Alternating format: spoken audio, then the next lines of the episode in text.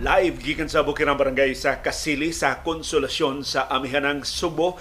Malipayong brand new nga simana.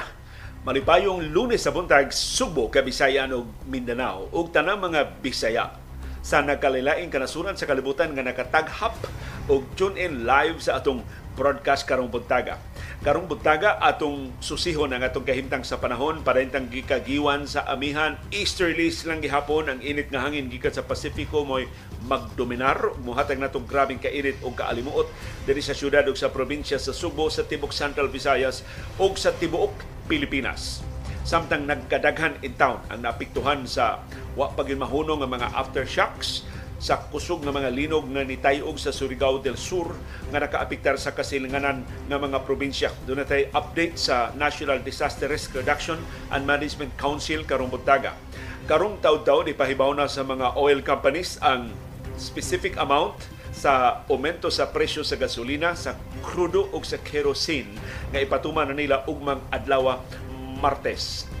Karong buntaga sab atong susihon ang latest nga utang sa Pilipinas gipahibaw sa Bureau of Treasury perting dakuas atong utang sa buwan sa Oktubre mas ni dako og dulan one-fourth ni saka og 25% ang gidaghanos atong utang ni atong Oktubre karon tuiga kung ikumparar sa Oktubre sa niaging tuig. Wa na bagyo kinutuban ang pagpangutang ining administrasyon na tabangi mi kwenta sa atong utang kay ang atong umaabot nga mga henerasyon mo'y magbaguod sa pagbayad ining utanga. Karong buntaga sab kining aspeto sa self-regulation sa media. Supak ang mga sakop sa media. Kita na mga sakop sa media supak na ang gobyerno mo mo regulate nato. Kay diya man yung mga pagsuway sa una nga mag-board exam ang mga sakop sa media doon ay licensure examination na ang gobyerno mo iwahatag og lisensya kinsay ma-broadcaster o kinsay ma-journalist o dili. Isupak na sa industriya kay kung sa maitong daganan kung ang gobyerno na muhatag na lisensya mahimong laksian ta og lisensya bisan unsang orasa. Mo nang niauhag ang mga sako sa media og self-regulation na ang industriya sa media mo'y mo regulate sa iyang kaugalingon. Mo konsepto sa kapisanan ng mga broadcaster ng Pilipinas, KBP. Sa print, wa sila counterpart sa KBP pero na sila murag Publishers Association of the Philippines although dili gid siya na na siya sa business side dili sa practice sa profesyon nakaroon na banhaw kini maong kontrobersiya ang ngayon ba mangilabot ang gobyerno pag-regulate sa media o ang media makaregulate ba sa iyang kaugalingon. Tungod ining kontrobersiya sa SMNI kinsa may magbuot sa SMNI unsa nga pamakak unsa nga pangilad ang iyang isabwag. O kung musod ang gobyerno sa kaso sa SMNI unsa may makapugong sa gobyerno pag-regulate sa sa ubang mga media organizations. Ato na suwayan pagtugkad ka na kontrobersiya karong buntaga. Samtang ang atin ito coalition nga ni suway uta pagpanghatag og mga pinaskuhan dito sa West Philippine Sea ni balik na las Palawan kay gisirkuluhan sila gibapagbabagan sila sa mga barko sa China. Wa gyud niya luna pa para sa mga sibilyan diya sa West Philippine Sea kay hastang ato mga sakop sa Philippine Coast Guard gi water cannon na sa gahapon gipanggaan na sa ilang barko kagahapon ug way nahimo sa pagbadlong ini mga pangabuso sa China. Mao na si Senate President Mig Subiri ni auhag na ni Presidente Ferdinand Marcos Jr. palayasan na ang Chinese ambassador to the Philippines aron pagpahibaw sa China nga seryoso ta sa atong pagprotesta sa ilang mga pagpanghasi diya sa West Philippine Sea.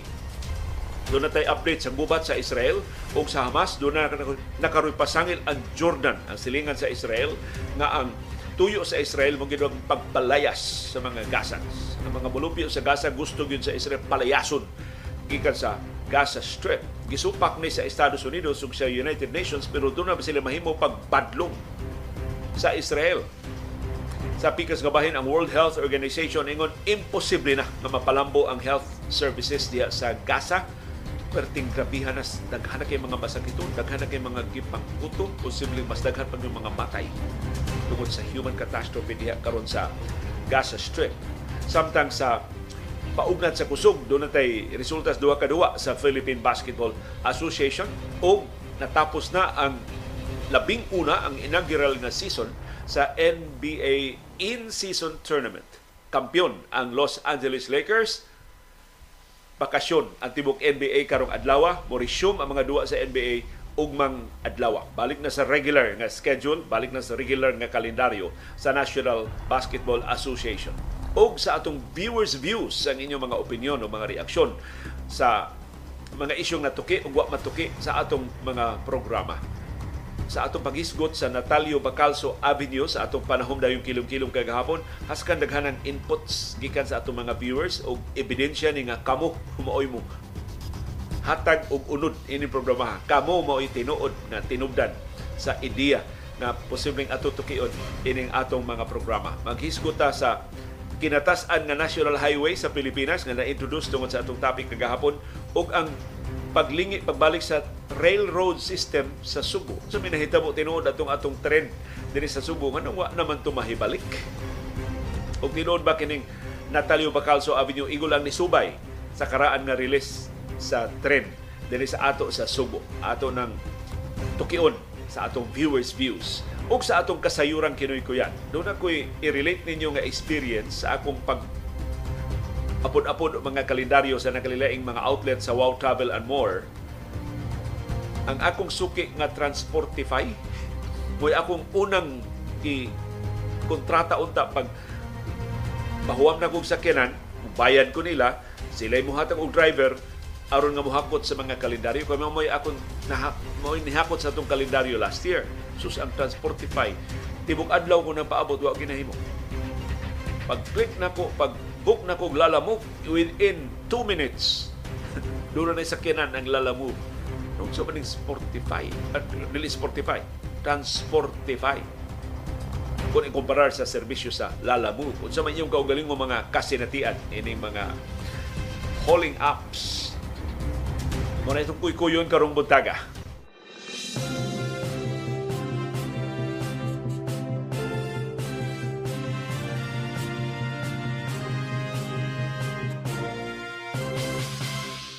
Kumusta man ang atong kahimtang sa panahon? Ng syudad ug ang probinsya sa Subo init og alimuot tibok adlaw karong adlaw sigon sa pag-asa wa gihapoy bisan gamay na lang pasubingay sa amihan. Ang bugnaw nga hangin gikan sa China ug sa Siberia sa bisan asang bahin sa teritoryo sa Pilipinas. Sa ikaduhang sunod-sunod nga adlaw gilayasan ta sa amihan nag monsoon break. Why northeast monsoon, why amihan sa bisan asang bahin sa Pilipinas karong adlaw.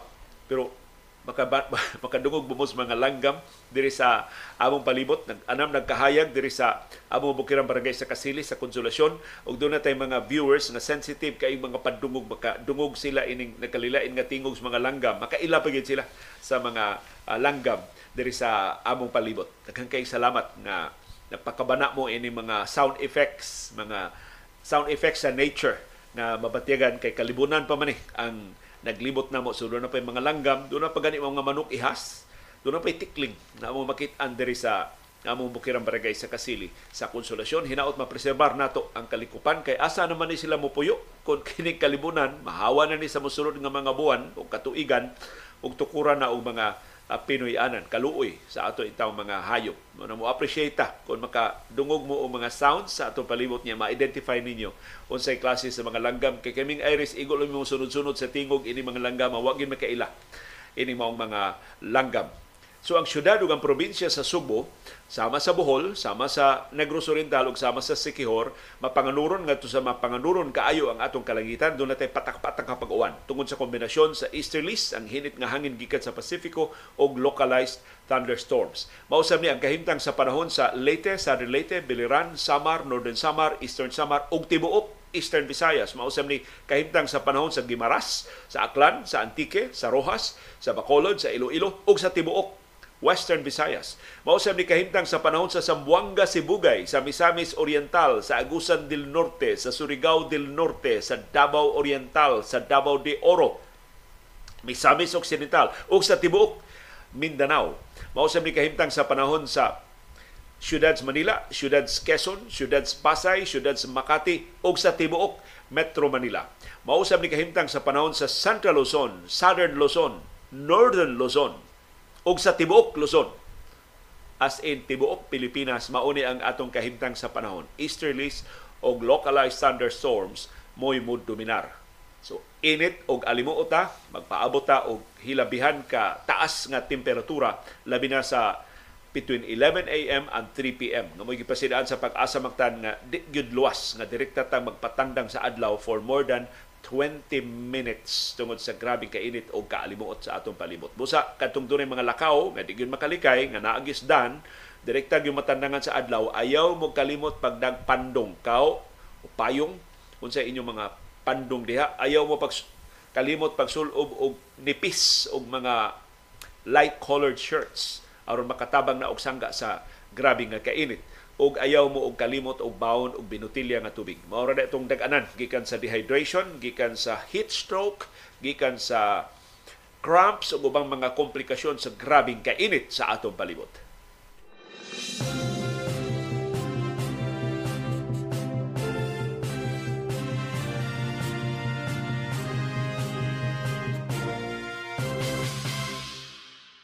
Mato ni Rodolfo Flores dito sa Mindanao sa Lanao del Norte nang uwan sila kada gabi. Kusog no kayong uwan bag ora ni undang. Daplin mi og suba, kusog kayong bulog sa tubig sa suba. Nadiris amos bukirang barangay sa Kasili sa Konsolasyon, murag ikatulo na rong gabi nga nagsigi og uwan. Kusog ang uwan, dugay nga mahuman ang uwan, manong basa ang palibot inigmatan mo sa buntag. Usually ang uwan ari na sa pasado alas 10 sa gabi, alas 11 sa gabi. So katong sayo nga mang mga tug dili na makabantay sa pag-uwan-uwan. Maubasab ang inyong kahimtang sa panahon sa inyong sa tagsa ka mga lugar. Mato ni Agapito Oraka diri sa Sambuanga mapanganuron ang ilang kalangitan. Samtang dunay nangutana usa nato ka viewer na kompleto na ba kuno ang 1,000 ka winners sa mga kalendaryo. Nakaron pang adlaw nato takupan ang atong contest unya sabtalan ko ninyo ako ra mang usaan nagsubli sa inyong mga tubag. Unya gusto ba gyud ko nga mopatuman ba istrikto sa mga lagda? Katong wa makahatag sa ilangan katong wa makahatag sa claim station. Sayo ra gyud unta kay pag disqualify pero sakit man sa kong buot. Ang ako jong nature gusto ko masayon ang pagdaog. Makabantay man tali mo masayon ang pagdaog sa mga kote. Mahimo man ta mag kada kalendaryo usa ka pangutana ba pero kuno sa man ta mahuman So gusto ko mahimong masayon para ninyo ang pagdaog og kalendaryo. Mao nang bisag na sipyat mo na taligaman ninyo, wa mo kabutang sa inyong ano, wa mo kabutang sa inyong wa gani kabutang tubag ako gawa sa gawa ka tubag ako jung disqualify o kadtong sayop og tubag ako gyung disqualify so karon masulti na nato ang saktong tubag sa atong pangutana. Unsay relasyon ni Ludo ug ni Luim? Si Ludo amahan. Si Luim anak. So amahan ug anak si Ludo ug si Luim. Narinig niyo kung saan yung pagtubag. Si Luim, anak ni Ludo, sakto na tubaga. Si Ludo, amahan ni Luim, sakto na tubaga. Pero ang nitubag na si Ludo ug si Luim managsuon, sayop. Akong gidisqualify. Ang nitubag na si Ludo ug si Luim magtiayon, sayop. Ang niingon nga si Ludo ug si Luim manag-agaw, sayop. Ang niingon nga si Ludo ug si Luim suod nga managhigala, sayop.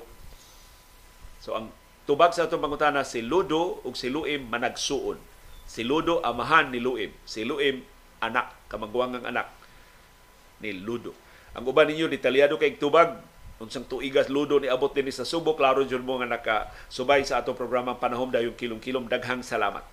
So dunay na nakadawat sa inyong mga acknowledgement. Nga daog na mo paliw kubrahan nato inyong mga kalendaryo. Later today wa pa kaabot og 1000 ang mga winners nga akong na-acknowledge. So mag acknowledge pa ko og dugang mga winners karong ikahuman sa atong programa ang akong giunang acknowledge kadtong atong nakapadao mga text messages. No kay masayon naman sa pagsubay. Dili ko sa Facebook Messenger ako jung subayon ang mga oras. Kay tingali og ang una hinuon ka tubag wa dayon nato madawat ang ilang mga tubag. So after 24 hours ato nang gitakupan wa nay wa na tay dawatong na tubag after uh, 6 a.m. today. Kay mao man atong pag, pag, pagpangutana kagahapon unya magsugod ako og acknowledge. So doon na ako ina-acknowledge nga mga 300, 400 ka mga winners. So 600 to go. Ayaw lang mo kabalaka, nakatubag na mo, paabutan na lang ninyo, ma-acknowledge ra nako ang inyong mga dunay ni dubli-dubli og tubag so sa ako nabantayan usaray akong gipadaog no katong tulo ka numeros telepono duha ka numeros telepono yung maurangana dunay nitubag nga asawa og bana klaro kay parihara mo address ako na lang sang gi-consider kay total mga viewers man mo ang bana og ang asawa. Dunay uban nga ni gamit og alias usara ka telepono usara akong sa usa ka numeros telepono usara ka kalendaryo nga akong gipadaog. So mao na mga konsiderasyon nato aron mahimong mas makiangayon ang atong pag-apod-apod sa atong mga kalendaryo.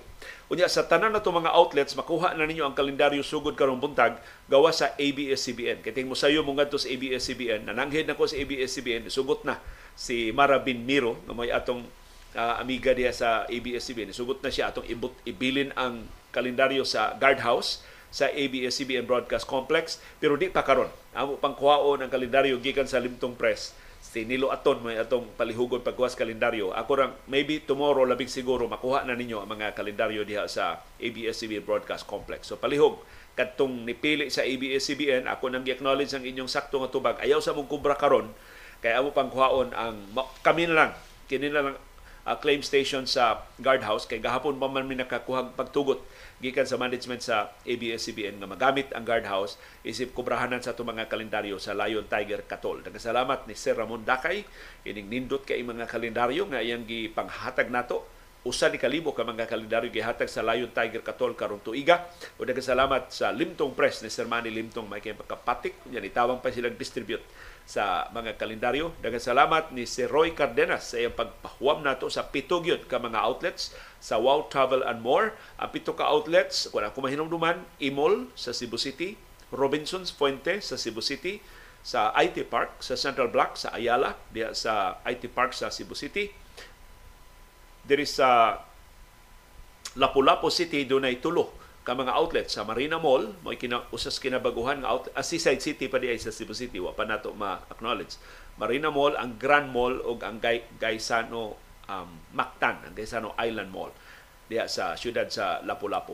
Mao ni ang mga outlets sa Wow Travel and More nga makuhaan ninyo sa atong mga kalendaryo. So pila ka buok Imol uh, Robinson's Fuente IT Park Seaside City upat sa Cebu City Unya sa Lapu-Lapu City na ang Marina Mall, ang Grand Mall ug ang Gaisano Island Mall sa katong Gaisano Mactan. So pito walo walo ka outlet sa World Travel and More ang gipahuwaman ang ditabang nato pag-distribute ini mao mga Lion Tiger Katol calendars. Sa siyudad sa Talisay, para sa taga South, ang Yule's General Merchandise, nakakuha na sila og mga kalendaryo Parsyal pa lang doon na paydugang kalendaryo ipakuha si classmate Yul Hulya gikan sa Limtong Press karong adlaw pat makakubra na mo makas, makasugod na mo og kuha sa mga kalendaryo sa Yul's General Merchandise. Unya, ugma makasugod na mo kuha sa mga kalendaryo diri sa guardhouse sa ABS-CBN Broadcast Complex sa Hagobiao sa siyudad sa Mandawi. Doon na lang ko'y hangyo. Kay usay ma problema ba og balibad ang atong mga uh, claim outlets. Doon ay mo hangyo nga lima man mis pamilya doon man may duha ka man among butanganan. Ingnalas liyo, tulo among kuhaon. Ayaw. Dili na sila magkig-away ninyo pero under instruction na sila. Amo ginang ako ng gihangyo si si Roy o si classmate yun. Usa lang. Usa lang yun ka kalendaryo kada winner. Mo na itong hangyo. Usa lang ka kalendaryo kada winner. aron nga mas daghan pa gyud ang mahatagan makadaog og mga kalendaryo pagsugat sa bagong tuig, doon sila brand new nga Lion Tiger Katol Calendar sa 2024.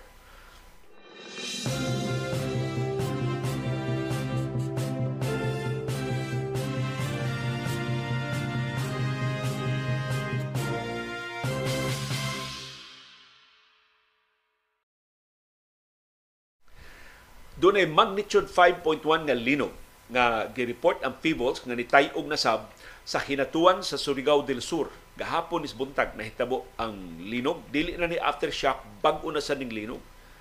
Sa hinatuan Surigao del Sur nabatiagan ang pagtayog alas 7:58 kagahapon sa buntag. Intensity 3 ang pagtayog nga nabatiagan sa Bislig sa Surigao del Sur. Magnitude 5.1 kining linuga.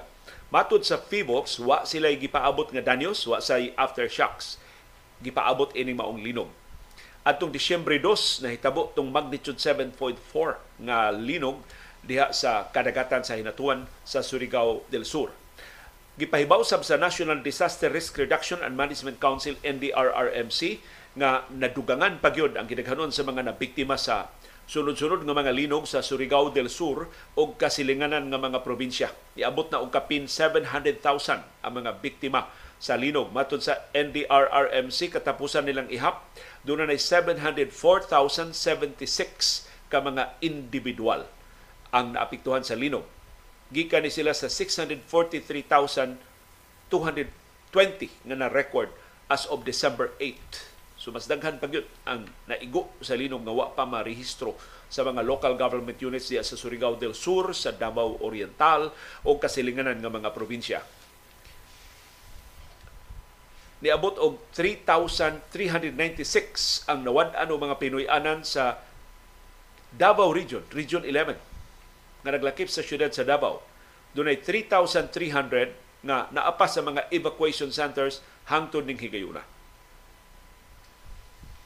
Ang gidaghanos nga matay nagpabilin nga tulo, salamat way lain nga na kalas in town atol sa linog, pero ang gidaghanon sa mga naangol tungod sa linog nga narehistro na sa mga local government units isaka nga to sa 88 gikan ni sa 65 atong biyernes sa niaging semana. Ang magnitude 7.4 nga linog gisundan sa magnitude 6.8 nga linog diha sa Surigao del Sur. Disyembre 2 katong magnitude 7.4, Disyembre 4 katong linog nga magnitude 6.8 diha sa Hinatuan o sa Kagwait, mga lungsod ni sa Surigao del Sur. Ang kadaot sa agrikultura kay mga agricultural areas man eh, ang nahimong epicenter sa sunod-sunod nga kusog nga mga linog sa Surigao del Sur niabot na ang kadaot og 110 million pesos ang balor sa mga umahan sa mga produkto sa umah na nadaot in town sa linog. Niabot ng 697 ka mga mag-uuma ang naapektuhan sa linog. Guba in town ang ilang mga umahan, kinahanglan gid sila dinalian nga ayuda gikan sa Departamento sa Agrikultura o sa mga local government units o sa ubang mga ahensya sa gobyerno.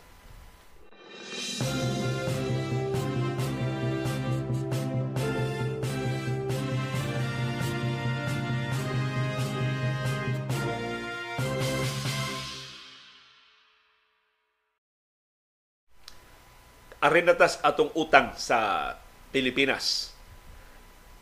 Ni samot pagburot ang atong utang sa buwan sa Oktubre karong tuiga. Official figures ni ang atong luwatan ninyo karong buntag gikan sa Bureau of Treasury. Niabot og kapin 225 billion pesos ang nautang sa Pilipinas sa buwan sa Oktubre karong tuiga. Kasagaran ining utanga domestic borrowing na triple.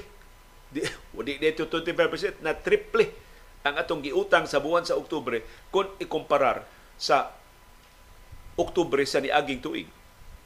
Ang latest treasury data na gipagawas sa Bureau of Treasury nagpakita nga ang national government nakautang og total of 225 2.2 billion. 225 billion 202 million pesos ang atong utang sa buwan sa Oktubre. Mas taas og 23.45% kaysa atong utang sa samang higayon sa niaging tuig nga 182.4 billion pesos or 182 billion 429 million pesos. So dangop ko sa Google Calculator palihog kadtong mga math major nga nagtan-aw nato ron doon na, ba na major nga taga University of the Philippines nga niingon ako makakatawa jud ko liyo basta mo nangop ng calculator. So tabangi ko palihog ang giutang ni presidente Ferdinand Marcos Jr. sa buwan sa Oktubre niabot og 225 billion 202 million pesos. Nisuway ko og breakdown ana kada adlaw sa Oktubre doon natay 31 kaadlaw sa Oktubre. Sa ato pa, si Presidente Marcos nangutang kada adlaw sa Oktubre, from October 1 to October 31, kung atong ibahin-bahin ba, kada adlaw ang iyang utang, nakautang siya og 7 billion 264 million 580,645 pesos and 16 centavos per day. Of course, dili kada adlaw nangutang ang gobyerno, posible nga kining buwan sa Oktubre gi, giutang ni in one one time. Giutang ra ni usa ra ka higayon or pag pag-release nila sa treasury bonds mao na ilang pagpangutang ining 225 billion. Pero aron ba lang ta dunay ideya unsa ka bugat kung sa kadako sa atong utang, atong gibahin-bahin kada adlaw, tiya man kada adlaw ng utang tag 7.3 billion pesos. Kung ato pag yun ng bahin-bahinon og oras, doon na may 24 oras kada adlaw, sa 31 ka adlaw sa Oktubre,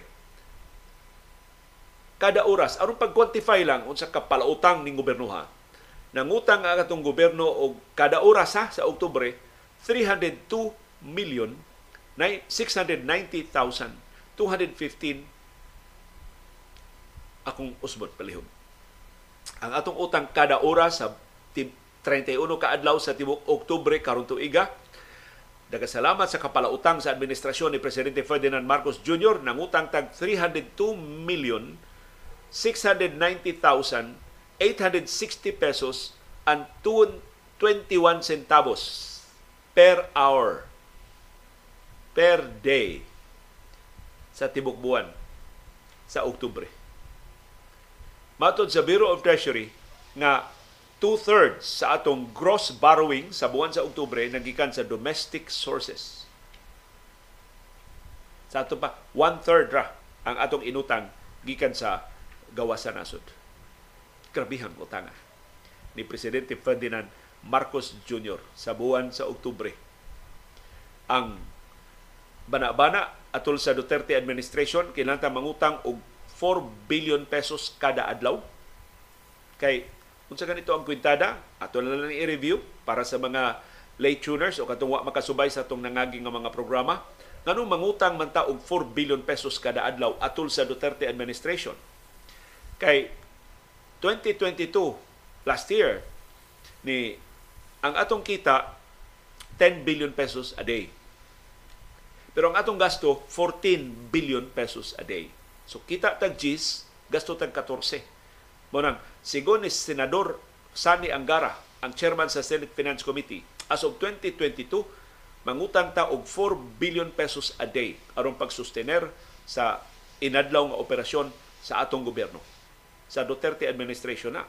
One year later, sa administrasyon ni Presidente Ferdinand Marcos Jr., 2023 naman ta karon Pilay utang nato kada adlaw sa Oktubre? 7.3 billion pesos. Kang Duterte, 4 billion pesos rang utang. Karon hapit na maduble ang atong utang kada adlaw. 7.3 billion pesos ang atong giutang kada adlaw sa buwan sa Oktubre. Manghinaot ko, makarealize mo unsa ka palautang kining gobernoha, unsa ka bugat sa atong palasunon, unsa ka dako sa bayranan sa utang nga sa bubangon sa atong mga anak, sa atong mga anak sa mga anak sa umaabot nato nga mga kaliwatan. Kay hangtod karon padayon pa tayo nagbayad sa kinawat sa diktadurang Marcos. Ang mga utang ni Ferdinand Marcos Sr. ato pang gibayaran hangtod karon. Sigon sa mga ekonomista, maimpas natong utang ni Marcos Sr. unya pa sa 2025 pohon pagkawag batasan ining pamilyaha. Wa pa tiwas og bayad sa kinawat sa senior karon sugod na sa grabing pangutang ang junior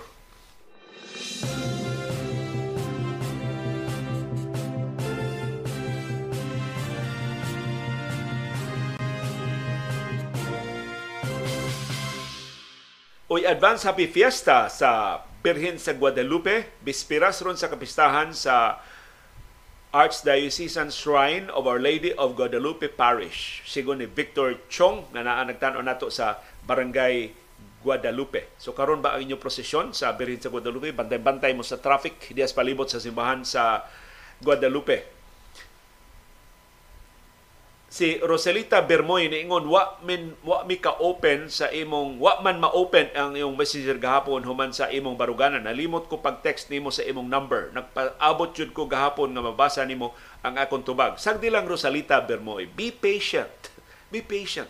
Usara in taon ko nya pila mo kalibo nga nihatag sa inyong tubag. So palig hatagi lang kog lugway. Basta wa na ko papasa ang inyong mga tubag. Katong saktong tubag within the 20 the last 24 hours, doon mo kahigayon ng pagdaog sa kalendaryo. Hatagin lang kong higayon. Ayaw lang mo kayo pag-apura. Ayaw mo ayaw mo kasuko, ayaw mo ang lagda na to mao nga magkinamong acknowledgement o na mamukuha sa inyong mga kalendaryo. Abutan na pala ninyo ang atong acknowledgement. Kahibaw ko, nya, Di man di man ma times 2, di man ma times 3, di man, di man ko ka-hire og staff, di man ako mahimo si CB mo akong pa hatag og acknowledgement sa inyong tubag. Gusto mo patakaan na mo og hatag og acknowledgement bisag dili sakto ang inyong tubag, dili sa namayo, dili sa makiangayon sa atong content. So palihog be patient because the last time we checked, patience is still a virtue. So palihog, pa, pailob lang mo, paabot lang og jutay, kano sana ko ma-acknowledge ang inyong mga tubag. Daghan kay mga pangutana nga pila naman may kauras nga nagpaabot sa imong acknowledgement liyo, tinuod na. Pero imagine sa pila mo kabuok. Kung usa kalibo pa lang ang nitubag, sus, karon acknowledge na mo na akong tanan. Hibaw, hatagan ta mo, kay transparent man ni atong programa, no? Doon ay nitubag, sakto iyan tubag. Wa kabutang og claim station. Wa siya kabutang og asa niya kuhaon ang iyang kalendaryo. Kung man, ako lang subayo ng iyang address, niya, ato na ko ilista sa Wow Travel and More sa email, kay naa sa Dool Santiago ang iyang Pinoyanan. Kung ari siya mukubra sa Seaside City, kada mo disgrasya, mahutdan og kalendaryo ang imol. So ang akong gibuhat, ako siyang gipangutana, asa man ang imong claim station. Tingali pipila ninyo nakadawat ana mang, mang pangutana gikan ako. Naabtan og pila ka oras o napasilir tubag ay adto di sa imol. Ay adto di sa Robinsons. Aw asa may kinadulan diri sa amo, ako pa'y gipangutana asay kinadulan. Pero imbes masuko ko, nihatag ko sa ng pagsabot. Mao na nakadugay nako. Mao na nakadugay sa acknowledgement sa mga tubag. So, pero di ko mabasol ninyo. Kay, doon naman ta istorya din ni kausa. Ang usa ka tawo nga dugay kayong wa katingog, maglisod in town siya unsa iyang unang isulti. Mag, maglibog siya unsa iyang wa, dili, wa man kakasuway og interact. Kasagaran sa atong mga winners calendar, wa kasuway interact sa atong programa So, di jud ka kaingon bang not following instructions. Dili ba sa yun? Wa ka maanad og interact dili sa yun eh. Wa ka maanad og text dili sa yun eh. Pag text pero kanang nag-text kada adlaw sa yun na kayo. So hinaot kining atong contest kalendaryo nakatudlo ninyo unsaon pag padayag ang inyong kaugalingon. Ya daghan kay mga winners status kalendaryo na ingon sus liyo pagsugod pag mo liyo na minaw na pero di wa lang gid mi comment. Karon na lang gid kay nang gusto mi kalendaryo makasabot ra jud ko. So akong gihatag ang tanang pagsabot sa ato mga viewers aron hatagan silang higayon sa pagdaog og kalendaryo sa Lion Tiger Katol. So palihog sabta ko ang sa akong limitasyon. Pero daily why chupi wa ko'y gipalabi, wa pabor-pabor. Ang ako mismong suod nga mga higala nga sayop ang. Wa nako i-acknowledge ang ilang mga tubag. Wa sila kalendaryo. Bahala ng pila na may katuig nga manang kaila. Bahala ng moingon, Leo. Nakakaon ba ka sa amo, Leo? Sakto. Salamat ba, nagkakaon ko sa inyo, pero sa, sayop imong tubag sa kalendaryo. Wa kay kalendaryo.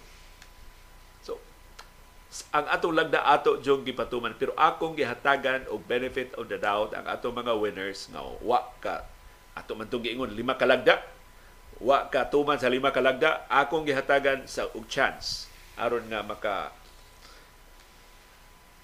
hibaw ta asa sila mo kubra sila mga kalendaryo aron kahatagan sila makiangang higayon sa pagkuha sila mga kalendaryo sa Lion Tiger Katol. So ayaw lang mo palihog og kabalaka.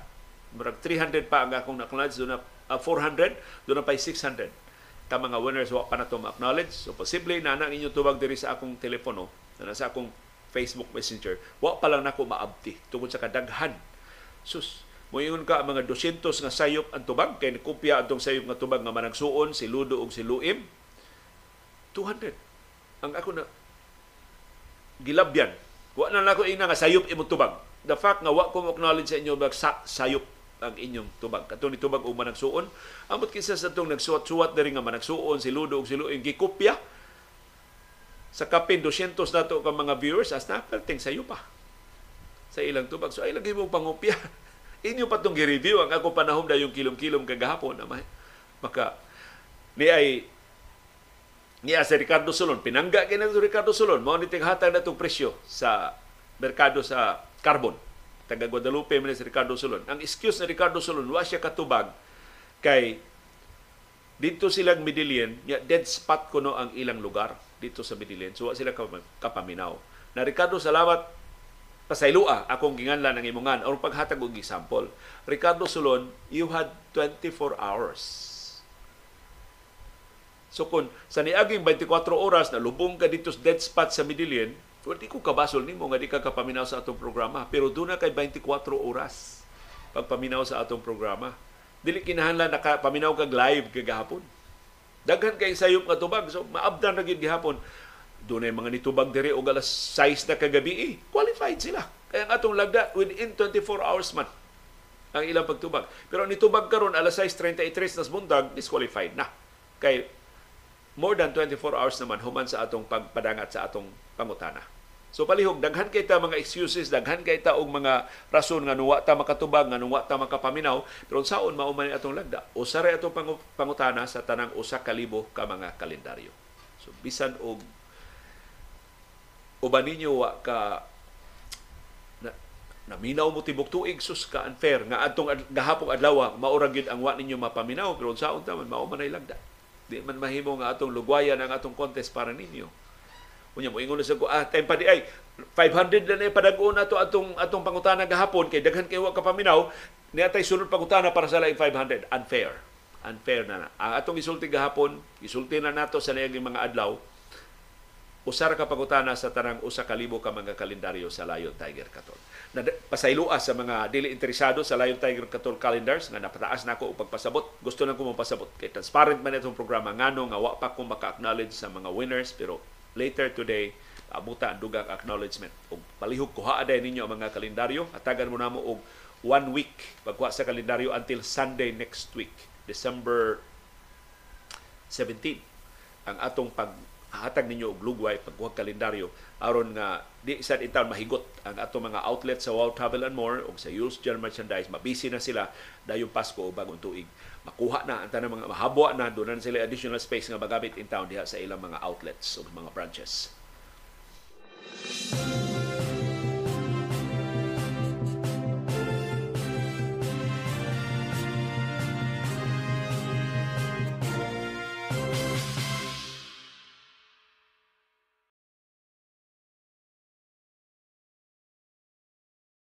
Ari na ta inidako kay kalibugan karon nga isyu sa mga sakop sa media dinhi sa Sugbo ug sa mabahin sa Pilipinas tungod ining kontrobersiya sa SMNI.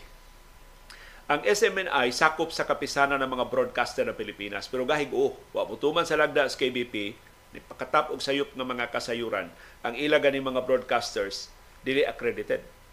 Mo nga imbis imbestigahon na sila sa KBP sa ilang kalapasan, gawas sila sa KBP, karon na sila subject sa jurisdiction sa kapisanan ng mga broadcaster ng Pilipinas.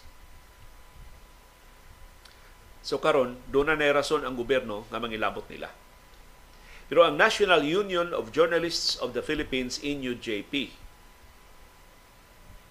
niluwat og baruganan nga ayaw ninyong suspensuha, ayaw ninyong paunga ang SMNI. Silutin ninyo ang mga nakalapas sa mga lagda pero ayaw ang istasyon Kay kung inyong silutan ng SMNI, makaset na og bad precedent na mahimo ninyong paungon na ang ubang mga radio stations. Mahimo ra din yung i-revoke ang prangkisa sa ubang mga networks nga di nyo maganahan ang ilang mga komentaryo o di nyo ganahan ang ilang ang ilang mga silutihan. Ano makasabot kay ko sa inyo JP. Pero libog kay ni. Libog kay ni ang issue angay ba ang gobyerno mo regulate sa mga sakop sa media? O ang media pasagdan nga mo regulate sa iyang kaugalingon. Pero doon ay media nga si imbestigahon natin sa KBP silang kalapasan, nigawa sa KBP. O kinsa naman mo regulate nila ron? Ang SMNI for example. Kinsa naman mo regulate sa SMNI? Di naman siya sakop sa KBP. Siya, si Kibuloy nila mag-regulate siyang kaugalingon. Ya kahibaw man ta ng kibuloy gipasangilan ba yan sex trafficking? Gipasangilan ba yan naglugos mga bata, mga babae nga sakop sa ilang simbahan dito sa Estados Unidos. Wanted na siya karon sa Federal Bureau of Investigation. No, no, sa ano pag-expect ni Kibuloy? Na doon moral authority pag-regulate sa iyang media outlet, media organization.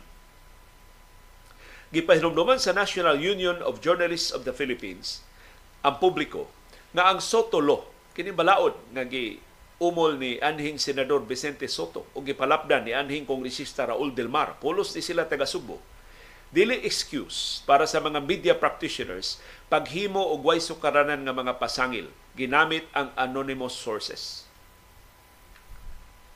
Ang Republic Act number no. 53 mao ni ang Soto Law nga gipalapdan sa Delmar Law ni anhing kongresista Raul Delmar nag-exempt sa mga publishers, mga editors o reporters sa pagbutyag sa mga tinubdan sa ilang mga balita o kasayuran nga ilang nakuha ubos sa kondisyon nga dili ilhon ang tinubdan. Gawas lang kung ang korte o ang kongreso makakita nga gikinahanglan ibutyag ang kasayuran para sa nasudnong seguridad. So sa usa ka bahin ang NUJP niingon irresponsible ito ang SMNI na nagpa-anonymous anonymous source sila. Kaya wa day sila klaro nga tinubdan. Matod sa NUJP chair nga si Jonathan De Santos, nga bisan ang Soto Law gitumong ug ang Delmar Law gitumong pagpanalipod sa mga periodista o mga broadcasters pagtago sa ilang mga tinubdan dili ni excuse sa mga reporters na di sila mo verify sa kasayuran sa di pa nila ibutyag sa publiko. Tuod lang kay na kay kasaligan tinubdan ibutyag na nimo bisag wa nimo susiha tinuod ba maong kasayuran. Irresponsible na. So matod sa inyo JP, the Soto law is not a license for us members of the media to make unfounded claims. That's also why in most newsrooms you cannot use anonymous sources unless for security reasons. But you still need to discuss why, for instance, for fear of reprisal. So imong butangan og rason na kay anonymous source. Butang nimo rason nganong anonymous siya. Unsa may rason nganong dili nimo siya mahimong ilhon. Ang mga hosts sa SMNI na silang Jeffrey Celis o si Lorraine Badoy contempt sa House of Representatives Si Celis tungod siya pagdumili pag ila siyang tinublan si Baduy tungod siya tinubagan. Nya nakaplagan pa yun nga namakak silang duha sa ilang mga pamahayag at tubangan sa Kongreso. Pero niingon ang NUJP, dili angay paungon ang SMNI. Matod sa NUJP, self-regulation is the best method for news outlets to determine if they need ethical standards. So ang media organization na kuno'y magbuot Angayan ba sila nga maghimog ethical standards? Pero gisaway sa inyo GP ang SMNI sa ilang red tagger nga mga hosts na silang Celis o si Badoy. Tungod silang pattern of demonizing critics, journalists, and activists. Pero ni pasidaan ang inyo GP nga ang pagsuspenso sa SMNI makatakda og bad precedent na mahimong makaapektar sa katungod sa ubang mga media organizations dinhi sa nasod. Ug ako nakasabot ko sa baruganan sa National Union of Journalists of the Philippines, kalibugan ni tinuod. Ni ay media organization nga irresponsable sama sa SMNI. Angayan yung pahilumon, angayan yung silutan sa gobyerno. Yet, kung silutan is gobyerno, sunod higayon, na doon laing media organization di mauyunan si House Speaker Martin Romualdez. Moingos Romualdez na pasiraduan man to natong SMNI no. Siraduan sa ni natong pika so siga atake nako ato lang pahatagag pasangil ng kalapa sila sa ilang prangkisa. Usa may makapugong sa gobyerno. Paggamit sa kaso sa SMNI, isip President pagpahilom sa lehitimo nga mga media organizations.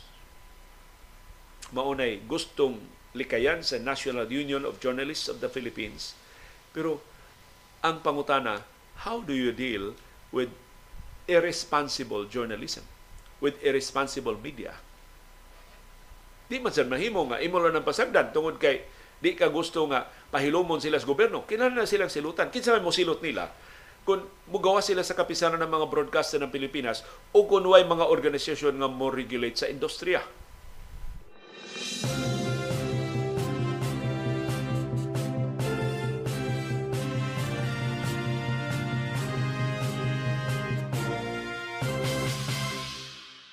Makatabang tayo nato pagtubag anang maong kalibugan nga pangutana sa self-regulation sa media.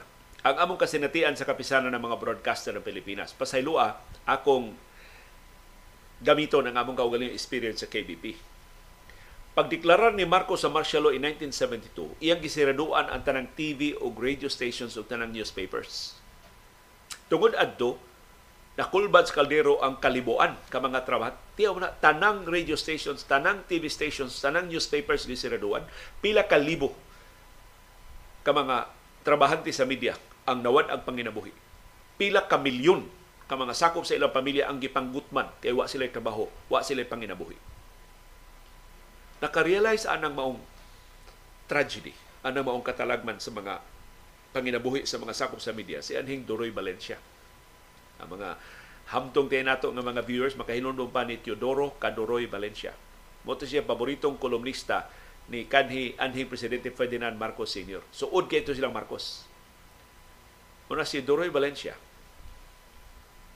Nisugyot ni Marcos, Mr. President, luoy man kay di man ni kontra nimo ang mga technicians, di man ni kontra nimo ang mga driver, mga cab reporters, di man ni sila political itaw ilang trabaho. Luoy kay Mr. President, nakulban sila kaldero tungod sa pagsira nimo sa mga radio o TV stations o sa mga newspapers. Mahimo ba Mr. President nga ato lang ni silang kuat, ato ni sila kablihag balik, niguro lang ta nga di ni sila mo atake nimo, di sila manaway nimo. So ang gibuhat ni Marcos tungod sa tambag ni Duroy, Valencia, iyang gitukod ang Broadcast Media Council o iyang gitukod ang Census Board para sa newspapers o para sa TV o radio stations.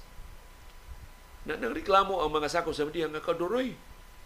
Giablihan tuod mi pero ang gobyerno may buoton siya among isulti. Kinsa may maminaw namo, kinsa may musalig namo kung mahibaw sila nga ang diktadurang Marcos maoray magbuot unsay among iistorya. Puto na una sa kaduroy tinuod no. Abli tinuod ang media, daw na panginabuhi. Pero ang gobyerno ray magbuot kinsa man tinuod mo tuos media. Usa man pagkita sa media. Namuro sila mga mouthpiece ra sa gobyerno. Mao tong nakauna-una si Kaduri Valencia og self-regulation. Yan ang giduol si Marcos, Mr. President. Mahimo ba atong hatagan og higayon ang mga ang media industry to regulate itself?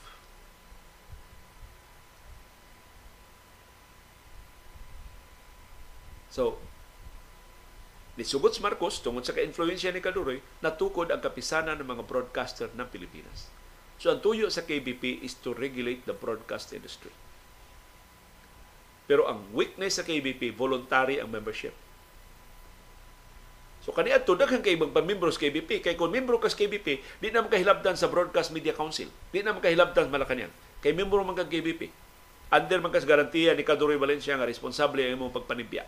Kaya ang KBP doon ay accreditation exam, ang KBP doon ay accreditation ihatag nato sa mga broadcasters. Nakaron, inutil man ng gobyerno. Di naman parihang Marcos na mo regulate ang gobyerno sa media industry. So daghan kay nigawa sa KBP, ngaway na hitabo nila. Mura lang, mas gawas noon pahinon sila, ngawa na sila sa KBP. Pasaylua, ako lang isutan ng pipila ka mga pag-illustrate ninyo na ang mga Lagda sa KBP, ngawa tumana, dihang niingon ang KBP, ops, nakalapas ka sa lagda, imbestigahon ka, silutan ka, multahan ka, niingon lang ang radio o TV station, ah, sorry, gawas me. Why mahimo ang KBP? For example, PTV, kanang government TV station. Nakakuha sila kontrata sa Philippine Charity Sweepstakes Office nga sila mo air sa loto, kanang raffle sa kanang bola sa loto. I-air man na PTV hantod karon ilam nang gi-air gitawag sa KBP ang attentions management sa PTV na na i-review palihog ang atong broadcast code na atay provision sa broadcast code nga dili ta maka-air og sugal. Dili ta maka-air og resulta sa sugal. Mahimong ibalita pero dili nimo ma-air live ang sugal sama sa loto. Otong ang Hay Alay di to ma-air live. Doon natin mga radio stations di nga mo air sa Hay Alay ni gawas sa kapisanan ng mga broadcaster ng Pilipinas. Hinumdum pa jud tingali mahinumdum pa ang mga hamtong-hamtong nato mga viewers ang nindot kay mo cover og highlight sa una si aning Lo Aribalo. Sus, rebote kato mga lihok sa mga pilotaris. Ngingiga to Lo Aribalo mo cover og highlight sa una. So mo tong gibantos kay BP kay mga sugal man to. So sa gibuhat sa PTV, multi-milyones pesos man iya kontrata sa PCSO. Mutuman siya sa lagdas kay o mo defy siya sa lagdas kay BP uh, ang PTV, gibuhat nila, padayon nilang kontrata sa PCSO, nigawa sila sa kapisanan ng mga broadcaster ng Pilipinas. So, hantod karon ang PTV dili membro sa KBP. Otherwise, kung magpamembro sila sa KBP, badlungon sila sa KBP pag-era ng loto. Gipalabi nila ang milyon ka pesos lang kita sa loto kaysa pag-adhere sa to the provisions of the broadcast code sa kapisanan ng mga broadcaster ng Pilipinas. Laing example, GMA, Nakaroon mo kinadak-an nga media network sa Pilipinas. Pagkasira sa ABS-CBN, ang GMA na ni Sulbong. Wa na'y kompetensya ang GMA. Karon ni hinahinay compete niya ang PTV5 ni Manny Pangilinan. Pero ang GMA, there was a time nga daghan kay siyang advertisements na sa usa ka oras wa na kaabot katunga wa na kaabot tunga sa oras ang iyang content. Sa to pa labaw pas 30 minutos ang iyang advertisement kada oras. So gitawag iyang atensyon sa kapisanan ng mga broadcaster ng Pilipinas. Matos KBP Mr. Gozon ang mo retired na ba? At chairman sa GMA nakalapas mo sa broadcast code. Kaya sa broadcast code ang atong advertisements kinahanglan mo kapin og 9 minutes per hour. Mo na nasa broadcast code, 9 minutes per hour. Ang tuyo ana dili paglisod-lisod sa mga media organizations kundi dili aron pagpanalipod sa quality programming. Kay kung ang radio station mupatuyang na lang og air og advertisements, unsa pa may mabati sa mga viewers o sa mga listeners, pulos na lang advertisements. So manang gibutang sa broadcast code, at most 9 minutes per hour ang advertisements. Wa man mo tuman ang GMA. Kaya para GMA, oh, binilyon ka pesos sa mong kita ining additional advertisement kada oras. Gawa sila sa kapisanan ng mga broadcaster ng Pilipinas. Mo ang KBP, ang, ang GMA, dili sakop sa KBP. Sukad pa suna sa dihang lisupak sila ining lagda na nag-regulate sa itason sa advertisements na ma-air. O karon, gikarma ang GMA, gibiyaan siya sa mga advertisers Kay, ang logic ato sa ABS-CBN, mas daghan ba yung advertisers sa ABS-CBN? Ang logic sa ABS-CBN, imo ganing i-overcrowd ang imong programming. Ang mga tao mo biya. Mo to ang, ang ABS-CBN ni adhere gid ato nga 9 minutes ra gyud ang advertising sa kada oras. Pero sige buhat sa ABS-CBN, iyang gipatasan ang iyang rates. Mo to ang rate sa ABS-CBN mas taas kaysa GMA. So ang gawas, mas dakog kita ang ABS-CBN kaysa GMA. Bisan pa og 9 minutes ra ang iyang advertising rate, ang iyang advertisements kada oras. Wa mo gawas ang ABS-CBN ang hantod siyang closure ang ABS-CBN loyal member, proud member sa kapisanan ng mga broadcaster ng Pilipinas. So muna pangutana, kung ang mga sakop sa media dili magpa-regulate sa ilang kaugalingong industriya, kinsa may mo regulate nila Mao mo enter the dragon ang gobyerno. Na nabalik na ba si Nados Jingo Estrada, siya mo'y proponent nga ang mga broadcasters sa di pa maka-broadcast kinahanglan dunay licensure examination. So gustong Jingo Estrada ang gobyerno na muhatag og lisensya sa mga sakop sa media. Kay tin, dili di pag-unsa ha, unsa kasayon ang pagnegosyo media dinhi sa ato, perting sayo na. Labi na kon print, mag, mag-publish kang newspaper, perting sayo na Wa man ka magkinahanglan lisensya. Ang imong kikinahanglan pag-publish og newspaper, business permit gikas City Hall o gikas munisipyo. Patan ugma magsabot ta, tulutak buok, tampo-tampo ta, kinahanglan tag Gmail, tukod tag newspaper. Atong tawgon ang newspaper og nagoy ganahan kay newspaper ni ato tabunon. Tabunon mo nga sa itong newspaper. Mag-publish tag newspaper ugma. Mga takit ang mga politiko. Kuha na tag business permit sa munisipyo. Igatag sa munisipyo business permit, publish na tag newspaper. Mas lisod ang pagtingog sa radio station kailan magka-prangkisa sa Kongreso. So, ang regulated nga industry karon ang broadcast. Kay di ka ka-broadcast kung ano kay pangkisa gikas Kongreso. Pero ang newspaper, gawas nun gayo. May kong mga blay, basta doon na kay business permit, may mga blay na kauma. Ang newspaper ikay mo magbuot kin sa imo reporter. Ang imo reporter wa pa magkinalang accreditation. Ug mo ni nahitabo sa SMNI. Iyamang suod sa Duterte, suod ba niya naging administrasyon, influential maski buloy, nakaprangkisa sila. O karon wa na magbuot sa SMNI o sa ilang i-broadcast. Doon itong viewer na ingon, subject man na sila liyo sa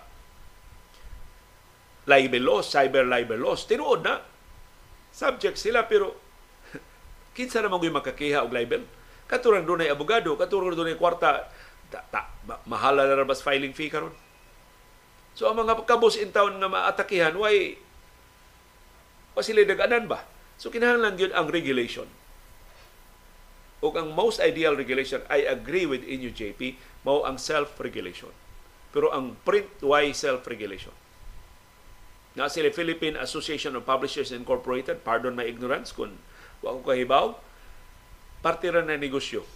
Di na sila mo regulate sa content sa ilang newspapers. Mas regulated ang broadcast industry. Pero ang broadcast industry yatagay gigayon to self-regulate. Pero ang self-regulation sa broadcast industry pinagi sa kapisanan ng mga broadcaster ng Pilipinas. So igawas nimo sa KBP, wa na mo regulate nimo. So supposedly ang National Telecommunications Commission NTC mo mo regulate nimo pero ang NTC inutil nga dako. Amot nahibaw ba sila nga ilan na trabaho? Pero ang nahibawan sa NTC maurag yun ang pagsira sa ABS-CBN. Period.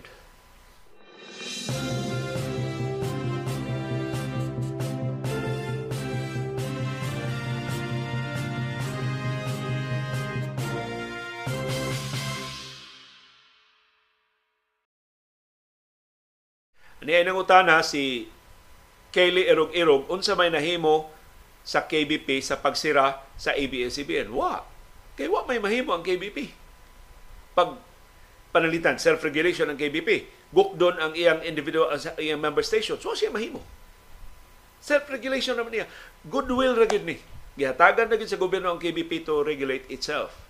Pero kung ang gobyerno mo target gyud og mga member station sa KBP, mahimo niya siraduan ang member station sa KBP with or without KBP.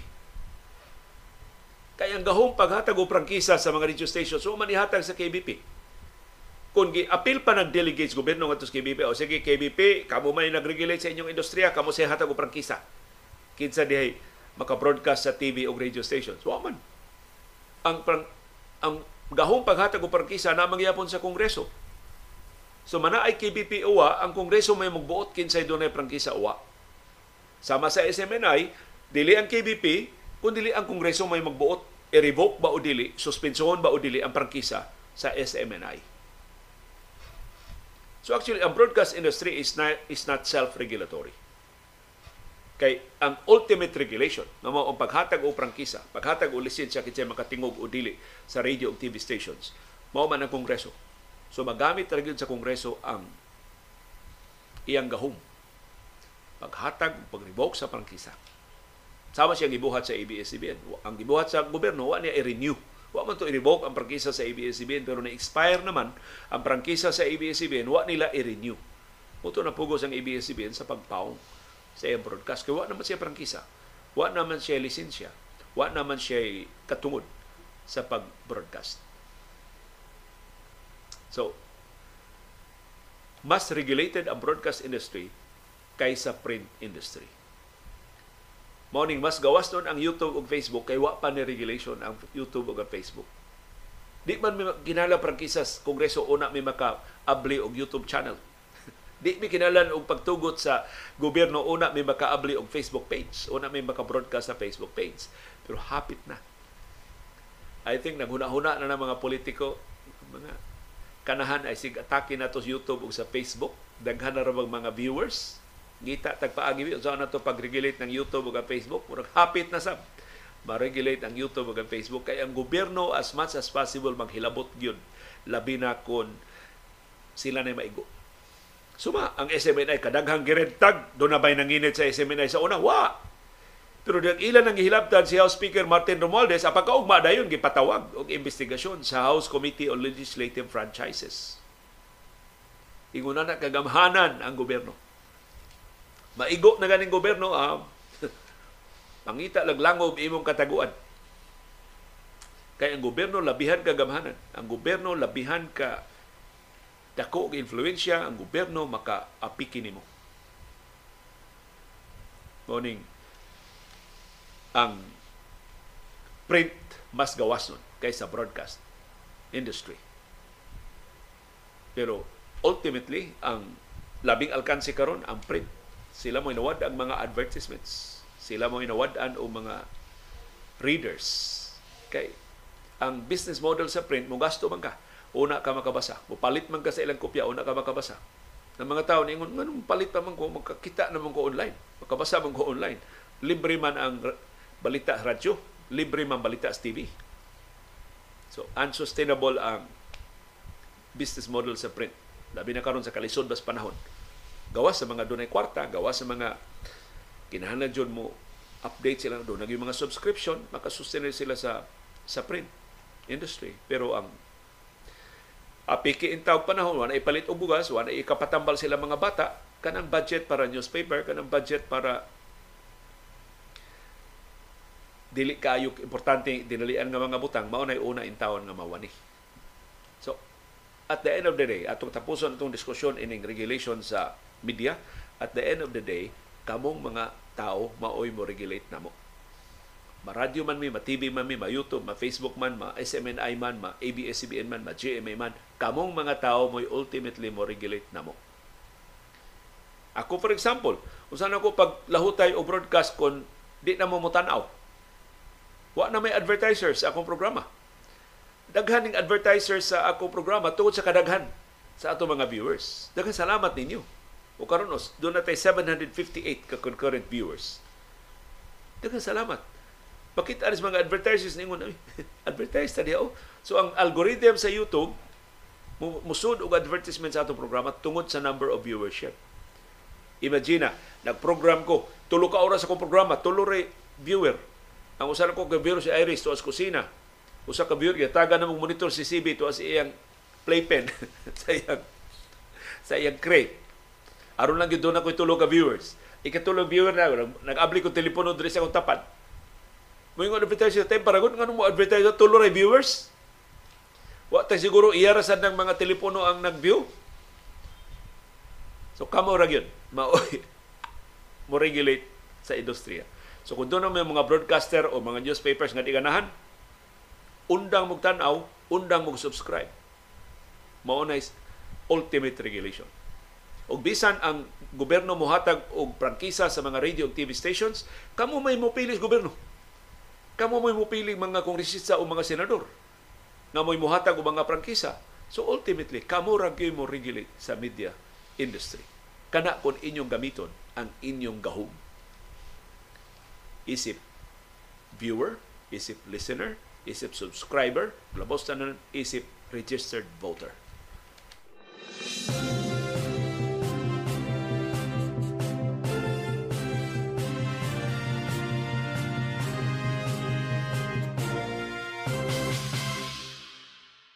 Andi may balita hastang mga sibilyan wa pasaylua sa China. Mao na pugos ang atin ito coalition pagsibog. Wa madayon ang Christmas convoy padung sa Ayungin Shoal o sa ubang bahin sa West Philippine Sea tungod sa pagpanghasi sa China.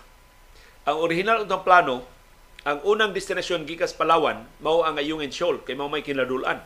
Human sa Ayungin Shoal mo ato sa Lawak Island. Human sa Lawak Island mo ato Patag Island. So tulo ang destinasyon unta Kay doon namin may mga sundao, panghatagan o mga pinaskuhan.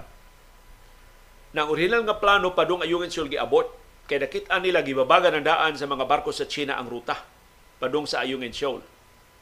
So, giusab ang plano, ang ruta adto lang sila sa Lawak Island. Ilang laktawan ang Ayungin Shoal.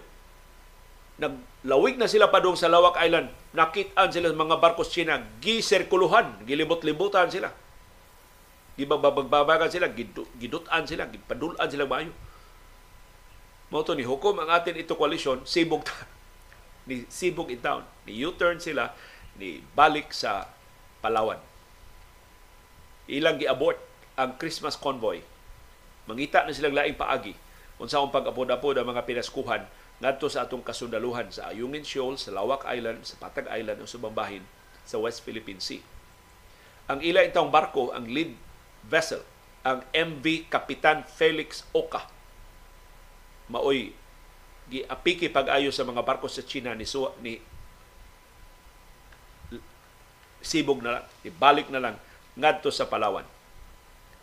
16 ka oras human silang paglawig gikan sa El Nido sa Palawan, gisugat silang tutok ka mga Chinese vessels, gilibutan sila.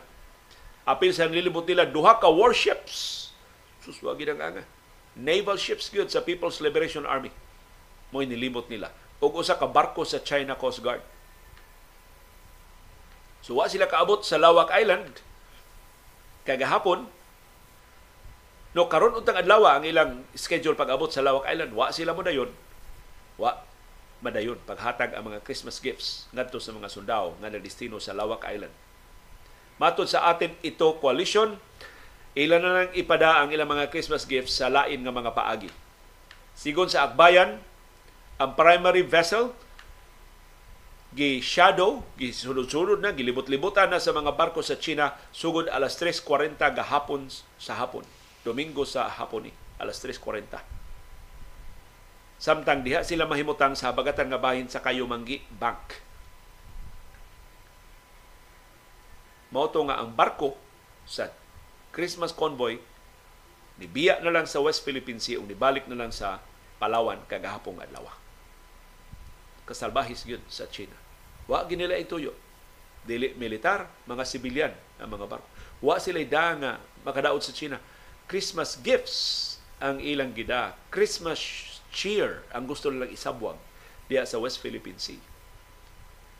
Murag wa ka ilang Pasko.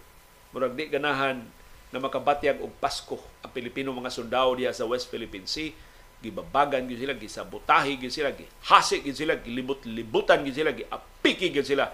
Hatun nga nisibog na lang in town ang Christmas convoy balik ngadto sa Palawan. Pagkasalbahis na lang yun sa People's Republic of China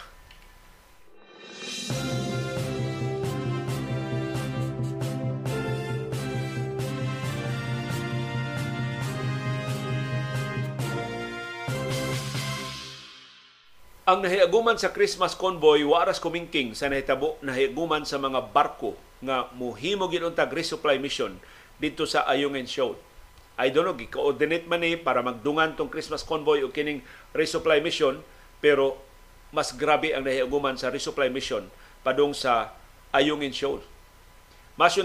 Matod sa National Task Force West Philippine Sea, ang pagpanghasi o ang dangerous maneuvers sa China Coast Guard o sa Chinese Maritime Militia vessels ang ilang nahiaguman sa buwag nga resupply mission sa BRP Sierra Madre sa Ayungin Shoal. Matod sa National Task Force sa West Philippine Sea, ang barko sa China Coast Guard nga dunay numero nga 5204 ni bombardiyo nila og water cannons. Sus, gi water cannon na sad sila gahapon. Ang naigo mao ang civilian ship nga gikontrata sa armadong kusog gikargahan sa tanang resupply goods para sa mga sundao diya sa BRP Sierra Madre ang ML Kalayaan. Kining ML Kalayaan gipanag-iya ni sa Kalayaan Municipal Government sa Pag-asa Island.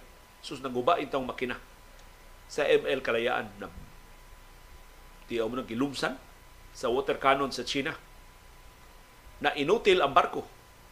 Mutong giguyod na lang in sa mga barko sa Philippine Coast Guard na miligro in town ang mga kinabuhi sa mga tripulante. Naguba ang mga supplies nga pagkaon, tambal, tubig, ug panginahanglan sa mga sundao. Gibombardiyohan sa water cannon sa barko sa China ang sibilyan nga barko, laing sibilyan nga barko gikontrata lang sa Armando Kusog ang Olnaisa May 1. Grabe sa pagpapangahasi sa China. O eventually ang barko gibanggaan sa barko sa China Coast Guard nga 21566.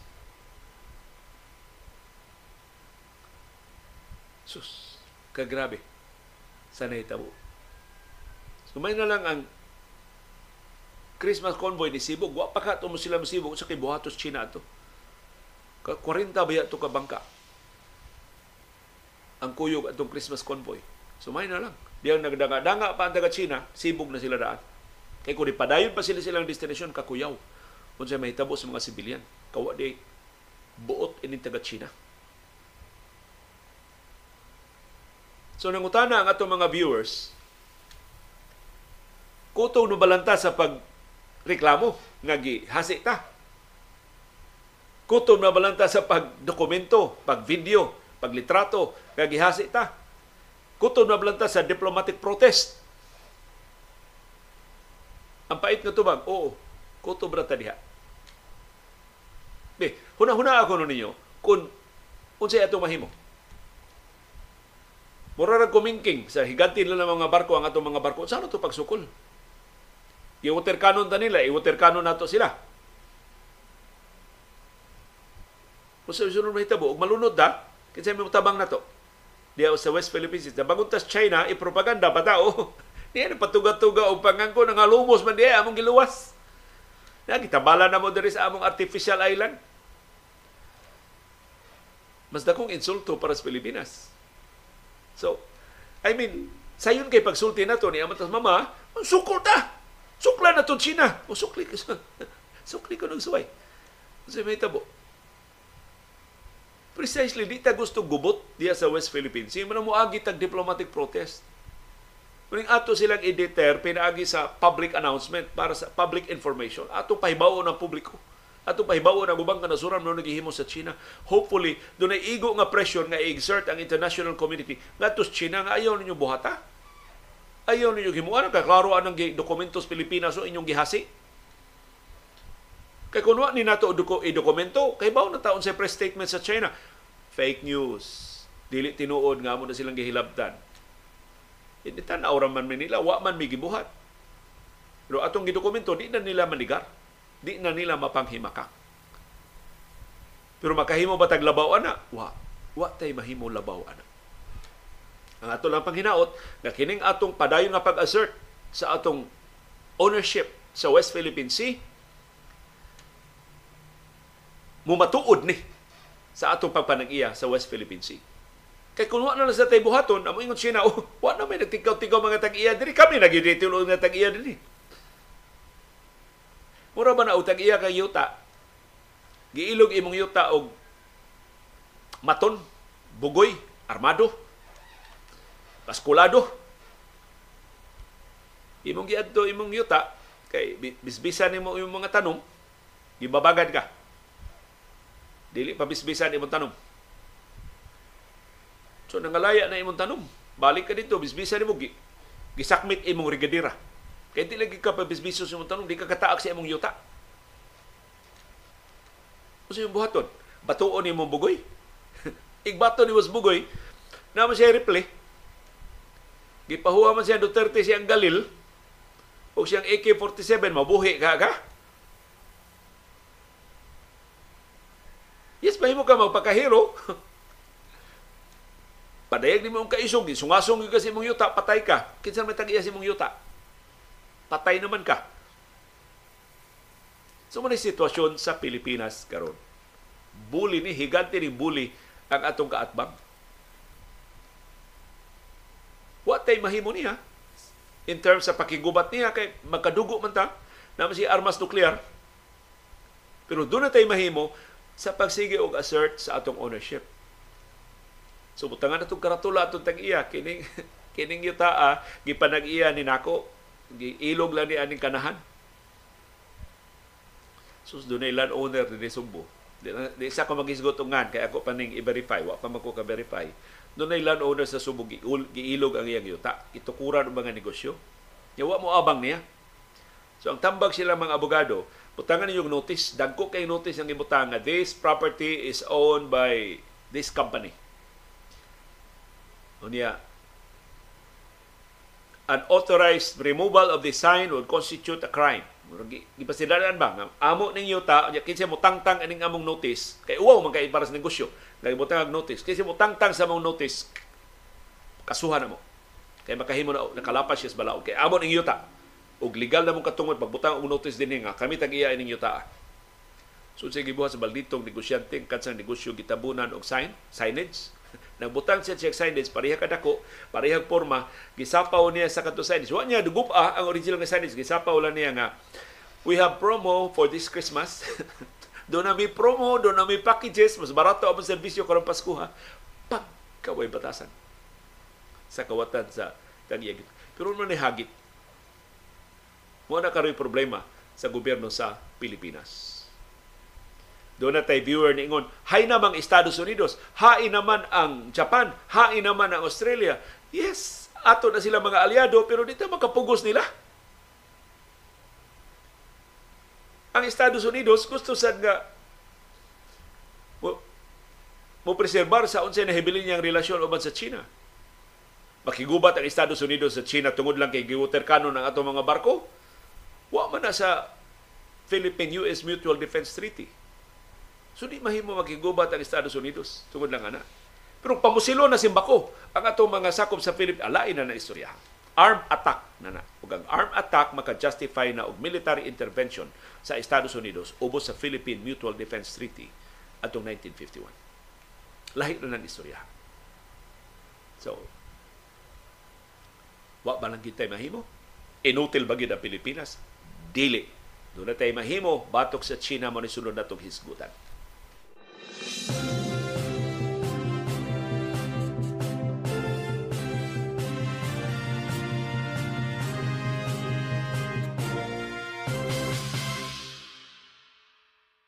Si Attorney Carlos Alan Cardenas dunay sugyot putlon sa Pilipinas ang diplomatic relations aron pagpakita sa atong pagsukol sa China. That is one option. Si Nem sa seda ningon ipabarang na nato ang China kundi madaog bawas. Binuang na kay wa may di man mo epekto ang barang. Mo epekto pa ang barang wa na daghan na kay nangamatay nga kurakot nga mga politiko ato na, na silang gipa barang tanan ingon si Nem sa Seda, ang Amerika utro man sa na, di sila mulaban kung wa sila makuha. Sakto na. Sakto na, Nem. Di laban ng Estados Unidos nato, kaya doon na sila makuha nato. May nang mahibaw ba ta sa tinon nga sitwasyon. Pero inutil ba ang Pilipinas batok sa China? Dili. Doon ay mahimo ang Pilipinas batok sa China. Usak ka maritime security expert, kanhip opisyal ni sa Pentagon sa Estados Unidos, si Ray Powell. Naman nasigbantay sa naitabo diya sa West Philippine Sea, Ingon siya, sakto ang gibuhat sa Pilipinas pag-assert o pagka-transparent diha sa West Philippine Sea. So yung Powell, bahala na, gibobagan, gi-water cannon, bahala na. Manifestation na ang Pilipinas di assert yun siyang ownership. Sakto nang gibuhat sa Pilipinas. O ang transparency campaign sa Pilipinas. Nga iyang gidokumento, iyang givideo ang mga water cannons. Ingon si Powell, that is a very powerful weapon na magamit sa Pilipinas batok sa China Ingon si Powell, tanang litrato, tanang video nga gipost sa Pilipinas sa pagpanghasi sa China sa West Philippine Sea, minus sa China. Dako kay nagsagpa sa China. Dako kay nang kadaot na mahimos kadungganan sa China ngadto sa international community. Ingon si Powell, maybe wa pa na mo manifest karon. Maybe wa pa makabantay ang China sa damage nga nahimo ana karon. But that is very damaging to China kanang gibuhat sa Pilipinas nga atong gidokumento atong gipahibaw ang tanang papanghasi sa China dako kay nagkadaot sa China unang benepisyo maton ni Powell nakat-una ang Pilipinas unsa paglusot-lusot kanang blockade sa China. Makaabot man gyud atong mga hinabang dito sa ayong Chol bisan sa pagbabag-babag sa China. So naka-build up na sa atong natural resilience sa Pilipinas. So kahibaw na ta asa ta molusot. ang atong gamiton kadto ng gagbay mga barko kay di man makasungasong dito ang dagkong barko sa China. Ang ato ng gagbay mga barko makapaduol gadto sa iyong shoal. That is one option. So, napamato sa Pilipinas ang atong resilience. Ikaduha, mao ni labing dakong kadaot sa China. The transparency campaign initiated by the Philippine government has resulted in a lot of international support. Mas daghan ang mga nasod. Kani ato Estados Unidos ra baya mo kuyog-kuyog nato dinhi karon hasta Australia nag-join patrol na uban nato. Mo dili kada adlaw join patrol pero nanay join patrol So di ta kaingon mas balik mo diri kay gihasi na sad mi. Australia tay pa. Amo sa schedule ang barko kay dako layo ba yan ang dako ba yan ang Indo-Pacific region? Nasa may responsibilidad sa ubang mga lugar? Di sa taka demand sa ubang kanasuran nga mukuyog na to kada adlaw Gamutabang nato kada higayon. Pare ba magpataw manawag tag pulis usay mo tunga usay wa. Kunya China ang ato naman sa mga partner nga nasod mo ibaten kung naa sa di man sila muliho. Talawan sa ni dagko ni taga China. Pero di daghan ang atong international support. Karon ang hastang Inglaterra, hastang South Korea, mutabang hastang Japan, mutabang na Hipos nga ng Japan sa una, karon ang Japan iisog na. Build up na sa iyang military forces ng Japan. Makatabang na nato ang Japan. Isuko kay na sila sa China. Ingon si Powell, it may take a little while for China to adjust and figure out that what it's doing right now is hurting it more than it's helping. So it's just a matter of time. Makabantay ang China Sige siya pang water cannon, sige siya pamangga diya sa mga barko, sige siya panghasi, magbuba ang China. Wa pa ka-realize ang China ana ang karon. Moabot ang adlaw, maka-realize ang China time para good. Mura man gid tinatawag og bully no. Mura man gid tagway batasan. Kasalbahis din natong dagway. Kagil ade sa atong international image nga namugna. Sige tag video sa atong mga pagpanghasi, mura tang mga batang way buot giduwa gi, giilugan sa atong luwaan diya sa West Philippine Sea. So, maka-galvanize ni og international support. Atong ma-convincer ang community of like-minded nations, mga nasod nga parin natong panghuna-huna, nitahod sa UNCLOS, nitahod sa international law, nitahod sa mga provision sa United Nations Convention on the Law of the Sea, nitahod sa freedom of navigation sa mga open sea sama sa South China Sea. Kini mga nasura mo suporta nato. Ug mo manifest kining mao mga nasod sa ilang suporta nato sa nagkalilain nga mga paagi sa ilang diplomatic relations sa China, ilang ning isgutan, ayaw ninyo apikihan PDP kang ila ada ninyo gibuhat sa Pilipinas. Kung nahimo ninyo sa Pilipinas, di ka na ninyo mahimo batok na mo. Ano makigrelasyon mamin ninyo? So, padayag ba sila concern? Kakabuli niyo diya sa West Philippines. Yun niya, magpa-upoy-upoy mo din na mo. Sa plastic na din niyo pag-upoy-upoy na mo. Tarungan ninyo na Pilipinas, oh. So mo manifest ni sa nakalilain nga mga paagi ang suporta sa ubang kanasura nato ug ang isolation sa Pilipinas sa international community. So dili ta inutil. Moral tag inutil karon atong pamatiyag kay dili ba diha diha dayon nga mo musibok ang China but eventually mo take effect kining atong kamapailubon sa pag-assert sa atong ownership. Tubagon sa nako ng pangutan, sa may kapuslanan ng mga diplomatic protest, gatusan na ka diplomatic protest ang atong gi-file batok sa China, wa man lagi sila mabadlong. Nagkatabang na ang diplomatic protest. Kaya ang diplomatic protest mo ay atong formal documentation sa atong pag-assert sa atong ownership. Og ebidensya nga kanang diplomatic protest dili na useless, usa sa git tumbok sa Permanent Court of Arbitration. Katong pagkihan ni aning Presidente Noynoy Aquino batok sa China na nakadaog ta in 2016. Usas mga rason gihisgutan sa Permanent Court of Arbitration ngano nakumbinser sila nga ang Pilipinas mo itag iya sa West Philippine Sea ang atong almost daily filing of diplomatic protests. Hapit kada adlaw. Sige tag file og diplomatic protest. Bahala gwa to baga, bahala gwa paminawa, bahala gwa to uhi sa China. Pero kada hapit kada adlaw, sige tag file og diplomatic protest ningon ang Permanent Court of Arbitration. Mauna. Lehitimo na nga manifestation sa pag-assert sa ownership. So nakumbinser ang PCA nagkitay tag iya sa West Philippine Sea Kay isip lihit mo iya kada hapit ta kada adlaw ni protesta, amo na, amo na, amo ni, amo na, atin ito. Amo na ang West Philippine Sea, dili na sa China. Amo na ang West Philippine Sea, dili na sa China. Dili na ila, amo na ang West Philippine Sea. Bahala nang nangapagaw na ta, bahala nang balik-balik na lang, copy and paste na lang atong diplomatic protest, pero kana mo'y documentation. Wa na to i-surrender. Wa ta mo tahan, wa ta mo talaw, wa ta mo sibog, wa ta mo talikod sa atong pag-angkon sa pagpanag-iya sa West Philippine Sea. Atong gipatigbabaw ang atong nasunong teritoryo, atong gipanalipdan ang atong exclusive economic zone, atong gipalambo ang atong nasunong soberenya.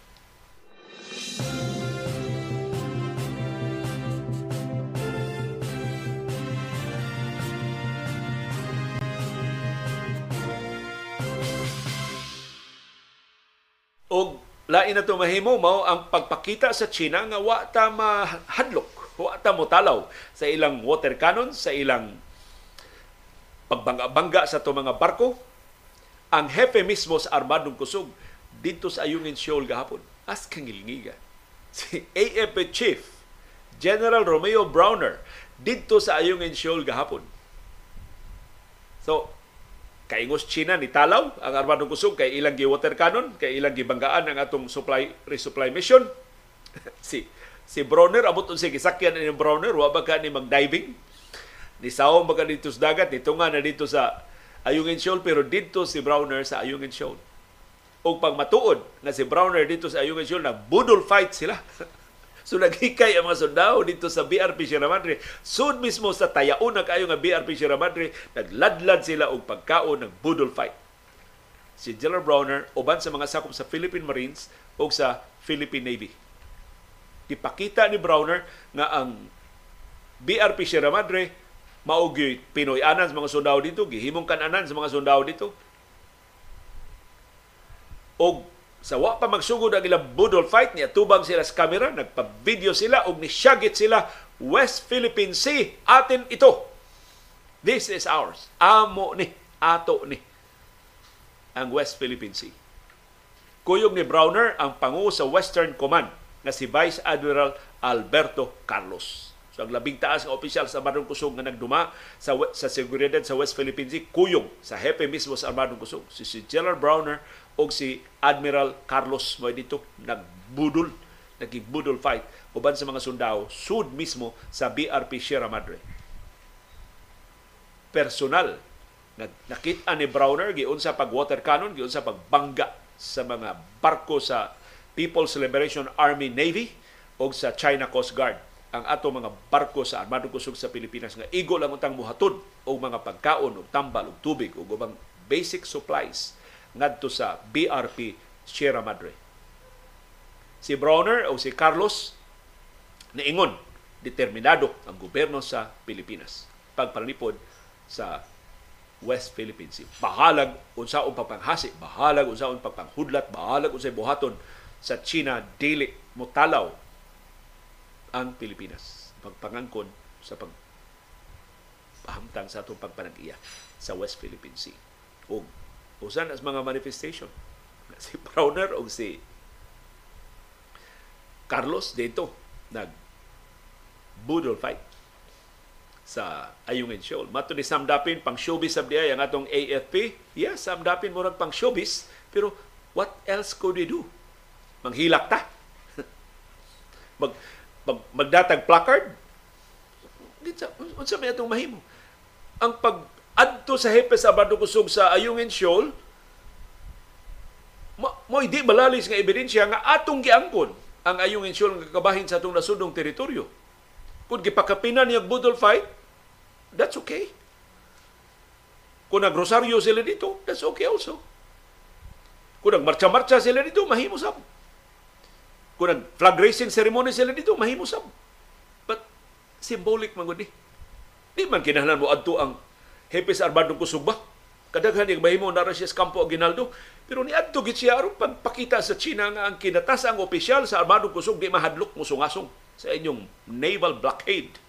Bahala ng inyong mingi water cannon, bahala ng inyong mingi banggaan, pero ang among Hepes Armando Kusog nakalusot kung nakaadto gyud sa Ayungin Shoal. So, mga, matawag ni mo og mga creative ni nga mga paagi.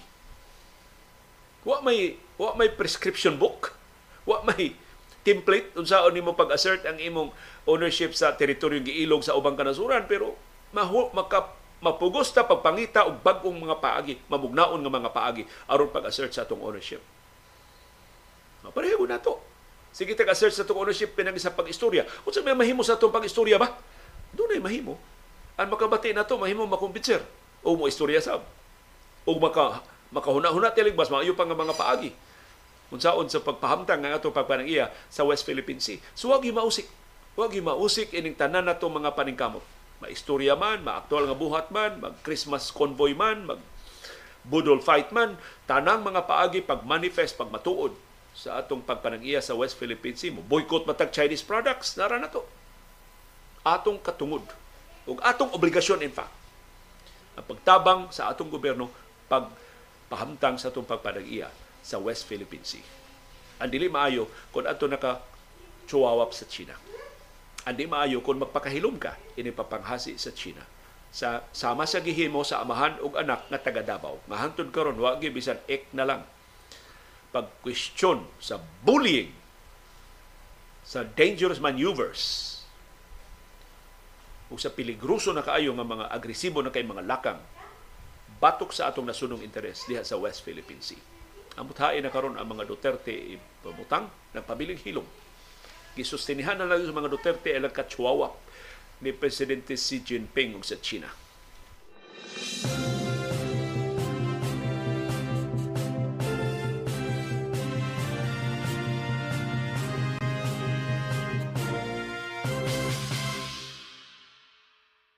Ani nindot kayong input si Attorney Carlos Alan Cardenas. Ma-recall yun akong gisulti sa kong professor, si Attorney Bernardito Florido. Sa ni labing maayong abogado sa Subo.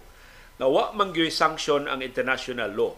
Despite sa kalapasan sa China sa kadaugan nato sa kaso sa Permanent Court of Arbitration, di na ma-declare nga in contempt ang China.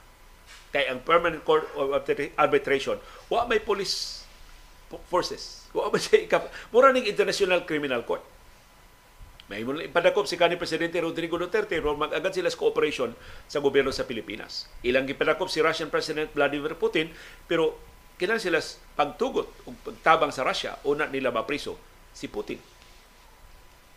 Maura ni sa uban pa nga mga kalapasan sa nakalilain nga kanasuran. Ang United Nations, for example, niingon ang United Nations sa kalapas ang Israel sa mga lagda sa gubat sa Geneva Convention anang ilang pagtarget sa mga sibilyan diha sa Gaza. Pero sa may mahimo sa United Nations, kundi mo ang Israel niya. Nga ang labing naman ng nasod sa kalibutan ng Estados Unidos, ni paluyo man sa Israel. Ang Estados Unidos na may makabadlong sa Israel. Kaya siya may aliado sa Israel. Pero ang Estados Unidos nipili pagsuporta sa Israel. Ni object, in fact, ang Estados Unidos sa latest attempt sa United Nations Security Council pag-auhag og ceasefire diha sa Gaza. So na, bisan ang labing gamhan ng mga nasod, way mahimo ining kalapasan sa ubang kanasuran gawas kun gubat na. No, si Iraqi dictator Saddam Hussein, iyang gi sung ang Kuwait. Giingnan siya sa United Nations, Saddam, withdraw. Ayaw diya sa Kuwait. Dili na imo. Balik sa Iraq. Ingo Saddam, di kom to. Nadi mo mahimo. Nadi kay sa United Nations, di to. Iyang gi-ignore ang United Nations.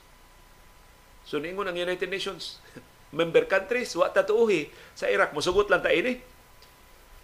Ingon ang Estados Unidos, dili. Nagtukod ng koalisyon ng Estados Unidos sa iyang mga aliado mga nasod, gi-atake nila si Saddam Hussein. Gi-atake nila ang Iraq.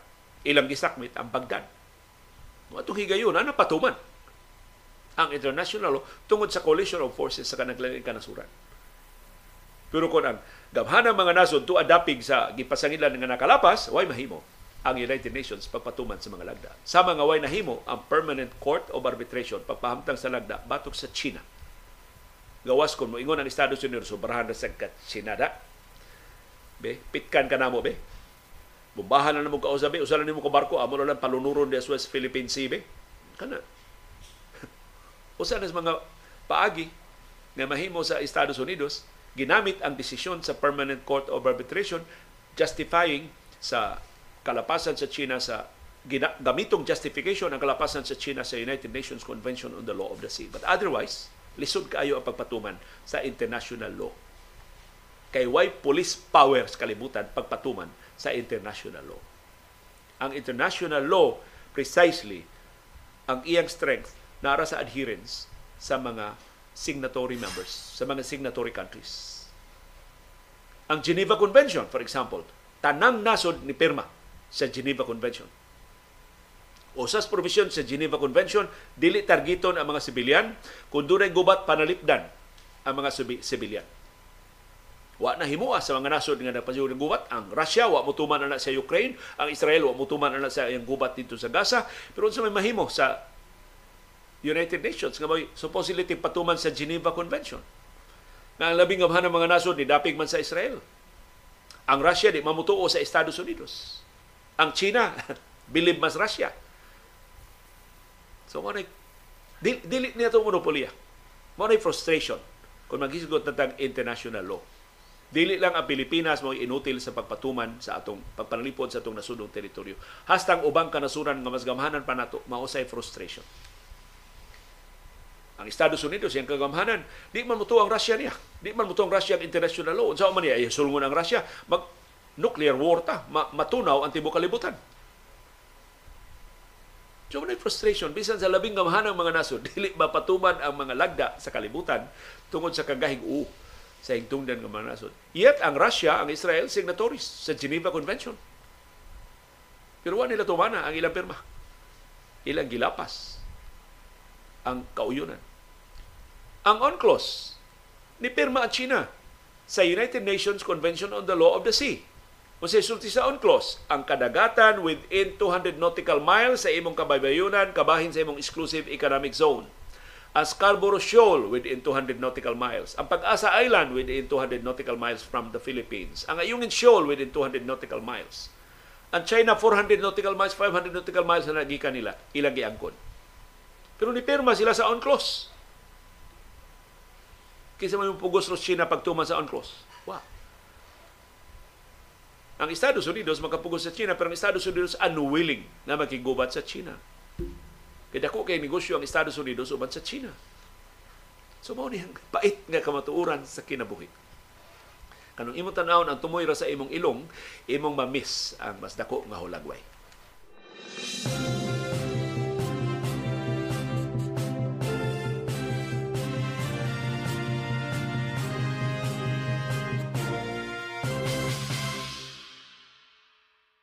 Sa iyang bahin, si Senate President Mig Subiri nisugyot og usa ka paagi unsaon pag-manifest ang atong pagprotesta, pagpanghasi sa China. Giauhag ni Subiri si Presidente Ferdinand Marcos Jr.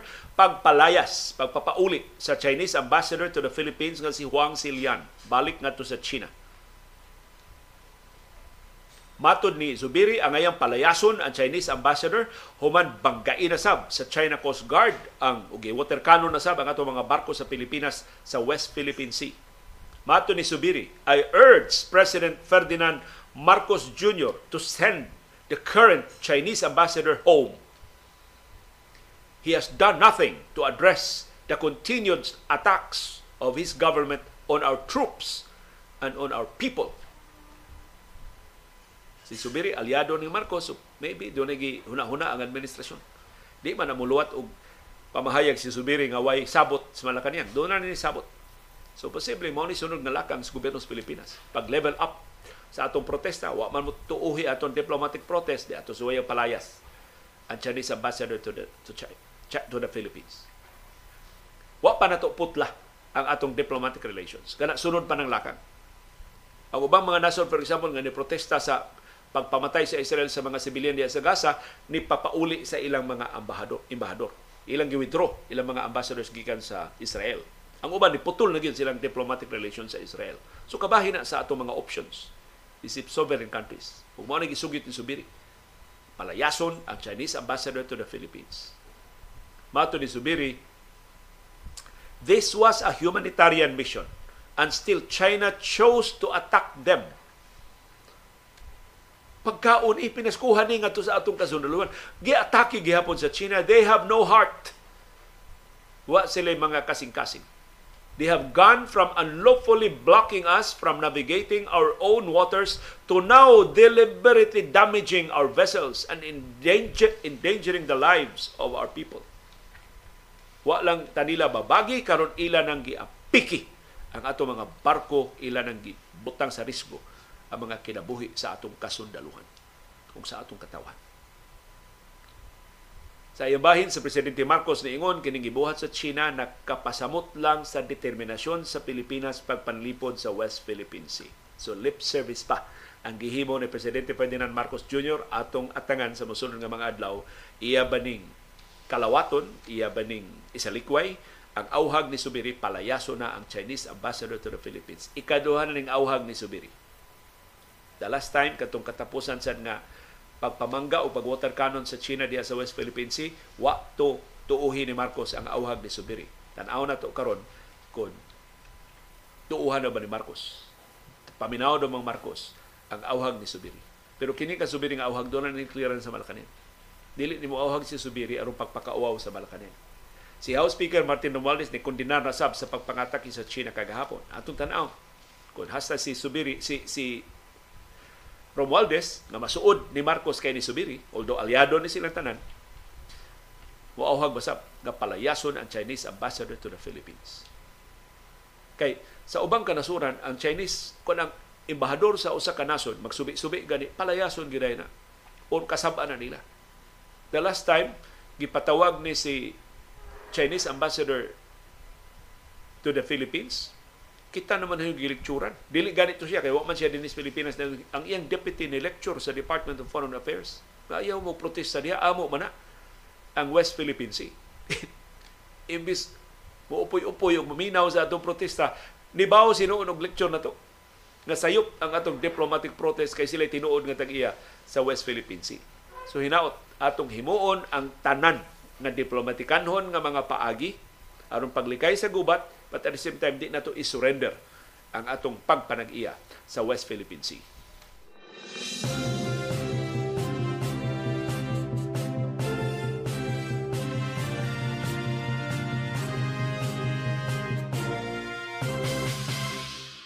O sa latest sa gubat sa Israel ug sa Hamas sa Gaza, ang armadong grupo sa Hamas ni pahibaw di na sila mo palingkawas og duga mga bihag gawas lang kon makigsabot-sabot nila pagbalik ang Israel.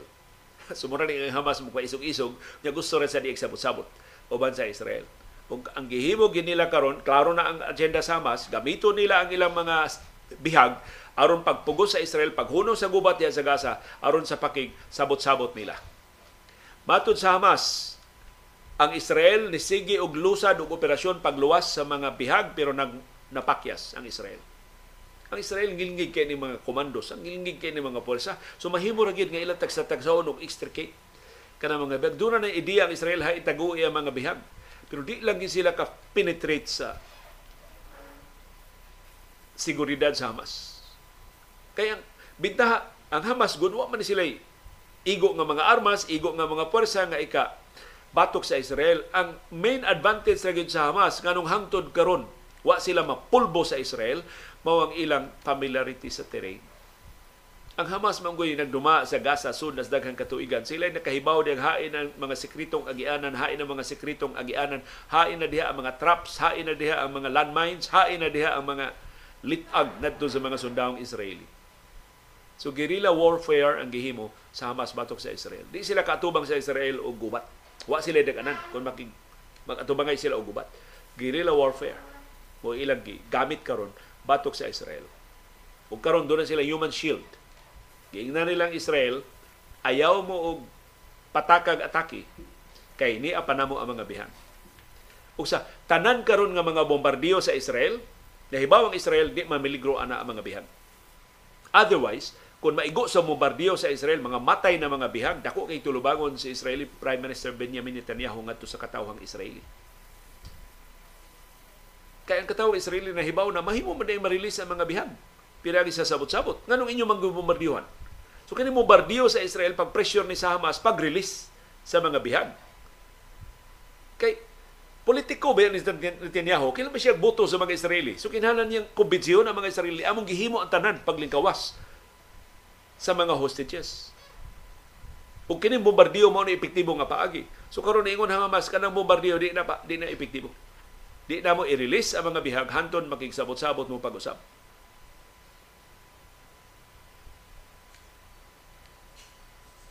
Matod sa Hamas fighters, ilang naguba ang 180 ka Israeli personnel carriers o mga tangke de gera o mga bulldozers sa niaging napo kaadlaw sukad paghagsa sa ceasefire diha sa Gaza.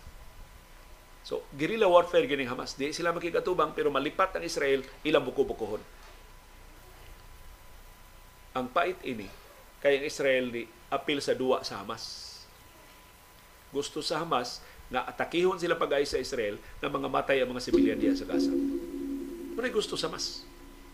Kay kung mga matay ang mga sibilyan sa Gaza, pagkakita sila dugang funding gikan sa Iran, pagkakuha sila dugang funding gikan sa Qatar, pagkakuha sila dugang suporta gikan sa Syria, pagkakuha sila suporta gikan sa Russia, posible makakuha sila suporta gikan sa China, kaya mga sibilyan na may atake. Ang mga mga sibilyan na may nangamatay sa pagpangatake sa Israel. Mao na game plan sa Hamas. Ug nisud ni apils duwa ang Israel. So karon ng Hamas Magpadayon ang pinatian na ideas mga sibilyan sa Israel makaangkon og dugang suporta gikan sa mga nasod nga kontra sa Israel, mga nasod nga kontra sa Estados Unidos, sama sa Iran, Russia, China, karon hasta ang mga moderate Arab countries like Jordan and Egypt nga mga aliado na unta na sa Estados Unidos karon nagsugod na og kasuko sa Israel. So para sa mas bintaha ni madugangan ang among mga aliado, madugangan ang among suporta, madugangan among ikasukol sa Israel bad news para sa mga sibilyan sa Gaza. So, tungod sa katerorista sa Hamas o tungod sa baw sa Israel, ang mga sibilyan intaw sa Gaza nga way ikaparlipod sa ilang kaugalingon mo labing na apiki.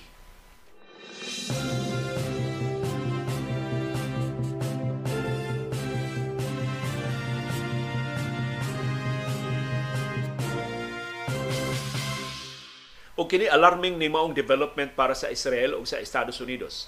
Ang Jordan ipadayag ni sa ilang kasuko ining padayang bombardiyo sa Israel nga nakapatay sa mga sibilyan diha sa Gaza.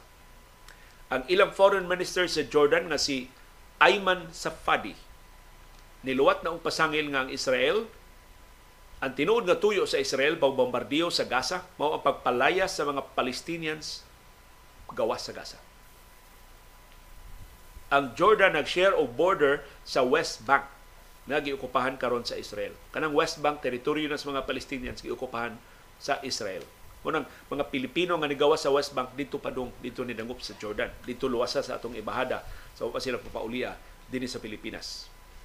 Matod sa Jordan ang lapad nga pagpalaya sa mga Palestinians mo kinadak-an sukad na tukod ang Israel atong 1948 Ingon si Safadi, ang Jordan mo nidawat sa mga Palestinians na nanglayas gikan diha sa Israel atong 1948. Mato ni Safadi, ang wa ma-realize sa Israel nga kini iyang padayong pagbombardiyo, pagtarget sa mga sibilyan diha sa Gaza had created hatred that would haunt the region and define generations to come. Makamugna ni kayugot, makamugna ni kasuko makamugna ni pagdumot na maybe wa pa nato ma-realize karon. Pero mao ni ang modominar sa umabot na katuigan sa umabot nga mga henerasyon di lang sa Israel sa tibok Middle East region. Imagine kung ang mga Arab countries nga karon nagigigala na sa Israel mobalik og kasuko sa Israel tungod sa ilang gihimo diya sa Gaza. Unsay mahitabo? Martes gubat, Miyerkules gubat, Huwebes gubat, kada adlaw ang gubat ya dato ng mga Arabo mga nasod naglibot sa Israel. Doon ay katakos sa pagsukol sa Israel. Of course, why makalupig sa Israel? Is why bitaw nagsukol ang mga Arab countries sa Israel sa una, pildi man silang tanan. Pero at what cost? Kasi may tabos ekonomiya sa Israel. Kasi may tabos sa ekonomiya sa Middle East. Ang atong 300 mil, 500 mil ka mga overseas Philippine workers diya sa Middle East, asa man silang trabaho, mo paulis Pilipinas, wa sila kahinguhaan nini apil tag kalisod, apil og tikiaob ang kalibutan ng ekonomiya kung sa iba ko mo silaob na sab ang mga gubat diya sa Middle East. O wala gipasidad sa Jordan, wa na ma-realize sa Israel karon. Pero mo silang nagsugod og daob nga mo makaapektar sa tibok rehiyon. Matod sa Jordan, what we are seeing in Gaza is not just simply the killing of innocent people and the destruction of their livelihoods by Israel, but a systematic effort to empty Gaza of its people. Seryoso kini pasangila sa Jordan, ha? Yung aliado ni Israel. ang Jordan aliado sa Estados Unidos. In fact, ang kanhi hari sa Jordan kadto si King Hussein, ang amahan ining hari karon ahente sa Central Intelligence Agency CIA Dokumentado na. Ahente si King Hussein sa CIA. Inana kasuod ang Jordan ngadto sa Estados Unidos. Karon ang Jordan mauna ni sinultihan. Gipasangila na sa Jordan ang Israel nga nisuway pagpalayas, ang tuyo mo pagpalayas sa mga Palestinians gikan sa Gaza. Matod sa Jordan, kanang gubat karon sa Israel diya sa Hamas is within the realm of legal definition of genocide war crime kanang gibuhat sa Israel. Kay intentional na magyud ang pagpatay sa mga sibilyan. Mato ni Safadi na ang tuyo sa Israel pagguba sa Hamas pantalya lang. Kaya iya yung kinatibok tinuod nga katuyuan mao ang destruction sa Gaza civilians. Gipasangin lang sa Jordan ang Israel pag-commit o mga atrocities na mo amount og war crimes. Ang United Nations na naay ahensya diha sa Gaza niingon sab 1.8 million na ka mga molupyo sa Gaza ang wa nay mga Pinoy anan karon. na na sila sa mga evacuation centers pero insecure sab sila bisan sa evacuation centers kay gibombardiyuhag apil ang mga evacuation centers sa Israel. Matod sa United Nations mao ni kinadak-an na displacement sa Gaza since 1948. Og nagtuda sab ang United Nations Agency nga naglihok karon diya sa Gaza Strip nga ang Israel gustong mulayas ang mga Gazans ngadto sa Egypt. Matod sa United Nations, ang Estados Unidos ug ubang kanasuran supak nga papahawaon ang mga mulupyo sa Gaza Strip pero mao nay tuyo sa Israel. So na di lang Jordan hasta ang United Nations kumbinsido na mo ni game plan ni Israeli Prime Minister Benjamin Netanyahu ang pagpalaya sa mga Gazans gikan sa Gaza Strip. Aron para sa Israel, wa na lagi hulga sa ilang nasudnong seguridad kapait no 2.3 million imong papalayason gikan sa ilang Pinoyanan aron mas feeling secure na ang Israel nganong di man dawaton sa Israel ang consensus sa international community including the United States nga two-state solution Mutunhay ang Israel sa kamalambuon siyang ekonomiya, tagaan sa hatagan sa og ilang kaugalingong estado ang mga Palestinians.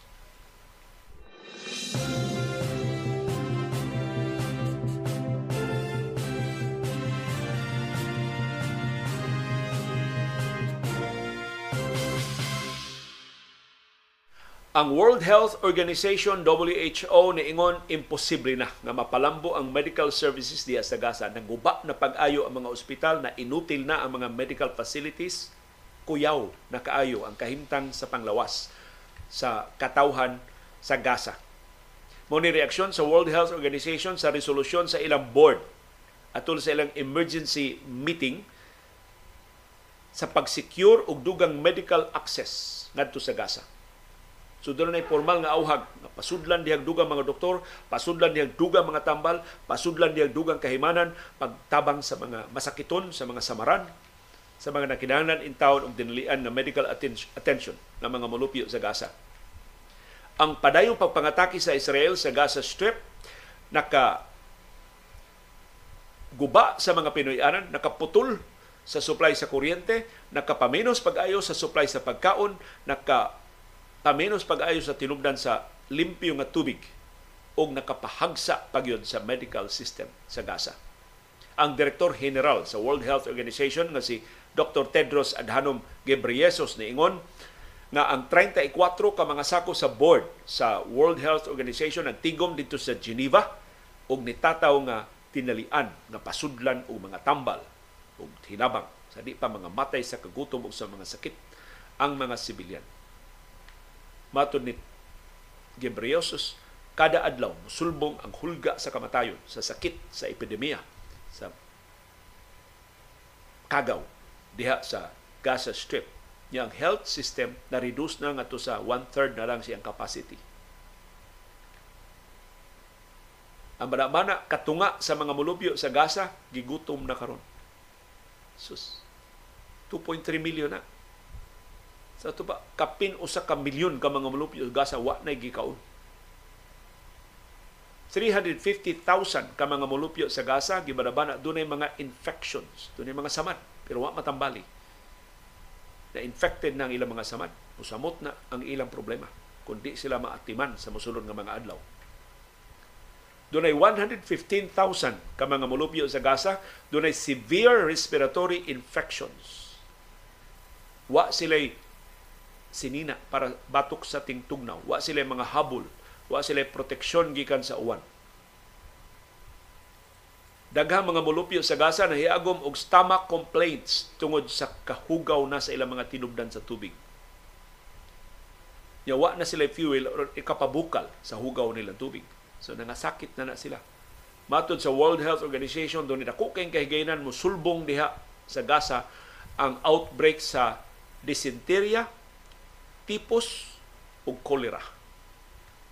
Dunay 46,000 ka mga samaran na nga igo sa bombardiyo nga di matambalan tungod kay wa na mag-function ang mga ospital diha sa Gaza. So mo ni mas dako nga emerhensiya. Ang pagpangamatay na tungod sa sakit o gutom sa mga mulupyo sa Gaza kung dili mapadlong kining padayong bombardiyo sa Israel.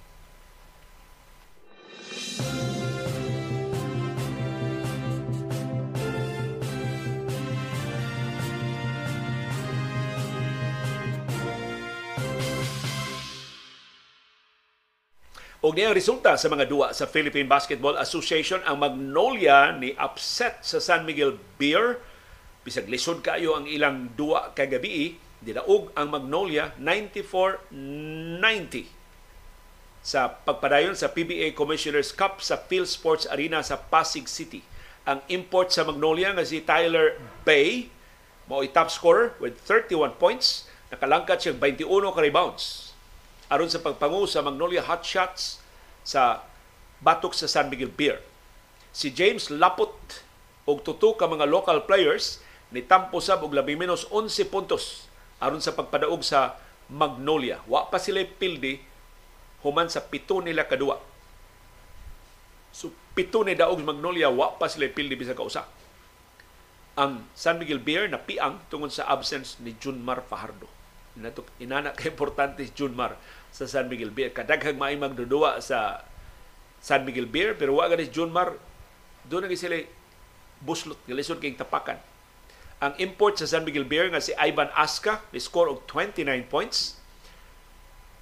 Samtang si Mau Tuatua doon ay 12 points, si Cruz doon ay 16 points. Pero pildi ang San Miguel Beer. So karon ang Beermen hiagom silang ikatuto nga kapildihan batok sa tuto nila kadaog.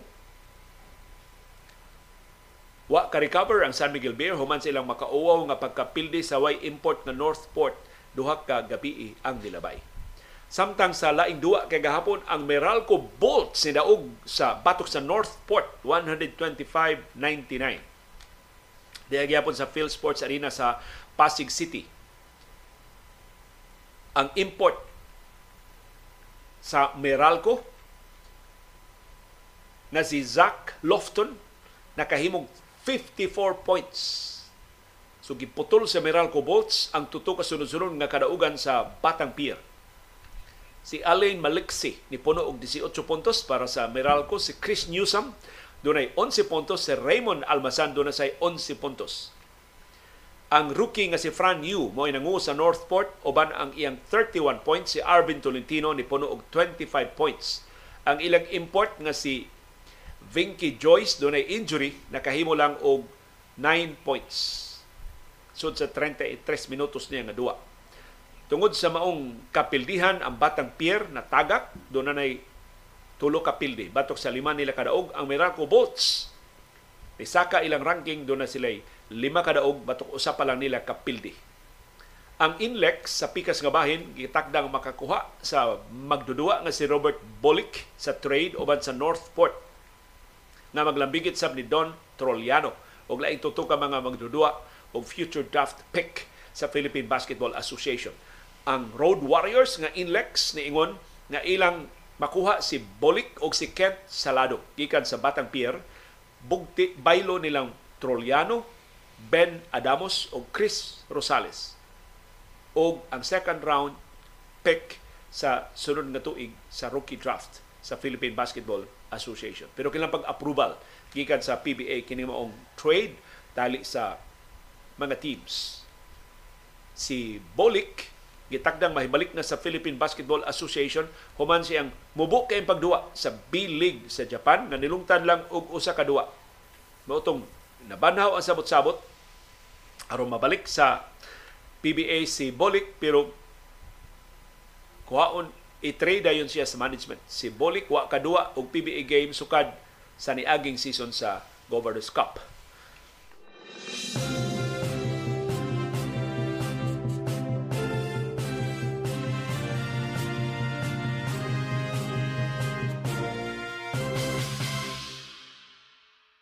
Og nang daog na ang labing una nga in-season tournament sa National Basketball Association ang Los Angeles Lakers maoy labing unang kampyon. Ini bag-ong aspeto sa NBA ang Lakers ni daog batok sa Indiana Pacers sa finals kagahapon 123-109 si Anthony Davis ni pakita siyang kamangtas mao nangu sa kadaugan sa Lakers with 41 points, nilangkat siya 20 rebounds.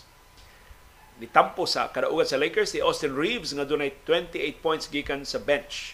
Si LeBron James dunay 24 points ug 11 rebounds ug upat ka assists ug maoy gi pasidunggan nga MVP sa inaugural season sa NBA in-season tournament. Si Tyrese Halliburton nagmingaw para sa Pacers dunay 20 points. Unsa may implikasyon ini sa kasaysayan sa National Basketball Association, nagpabiling tabla ang Los Angeles Lakers ug ang Boston Celtics nga kinadaghanan og kampeonato sa NBA history. Pero tungod sa kadaugan sa Lakers kay gahapon sila maoy nakaangkon og kasaysayan nga di mahimong laksion sa in, sa Boston Celtics ug sa uban ng mga team sila nakadaog sa labing unang NBA Cup.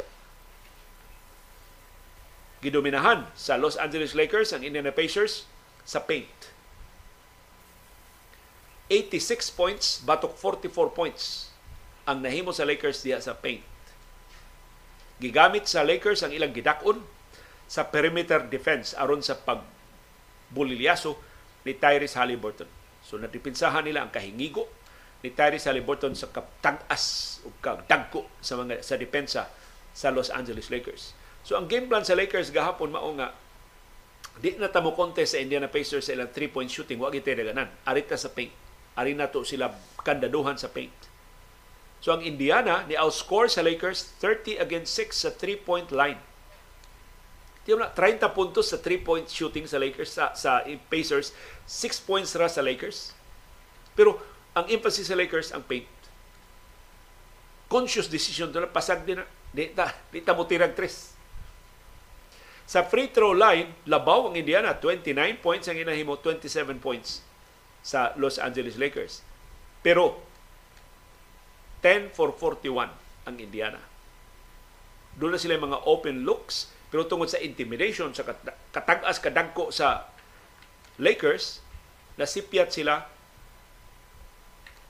og 31 sa 41 nila ka mga shots. Sa tuman na pura ila na pasud sa ilang mga open shots ug mautoy naka padaog sa Los Angeles Lakers o nakapabisto sa kahilaw pa sa Indiana Pacers. Ang Pacers good, wa, wa, dugay naman kini wa magasud sa playoffs pero nakinanan ang batanon nga mga magdudua labi na si Tyrese Halliburton adtong maong eksperyensya aron sa pagpahinog sa iyang maturity sa pagpangu niya sa Indiana Pacers sa posibleng labing una nilang playoff appearance suman sa daghang katuigan sa nagpadayon nga season. Kaya ang Indiana Pacers number 6 sa Eastern Conference ug nagpadayon ang nindot kay nilang uh, duwa ubos sa veterano nilang coach na si Rick Carlisle.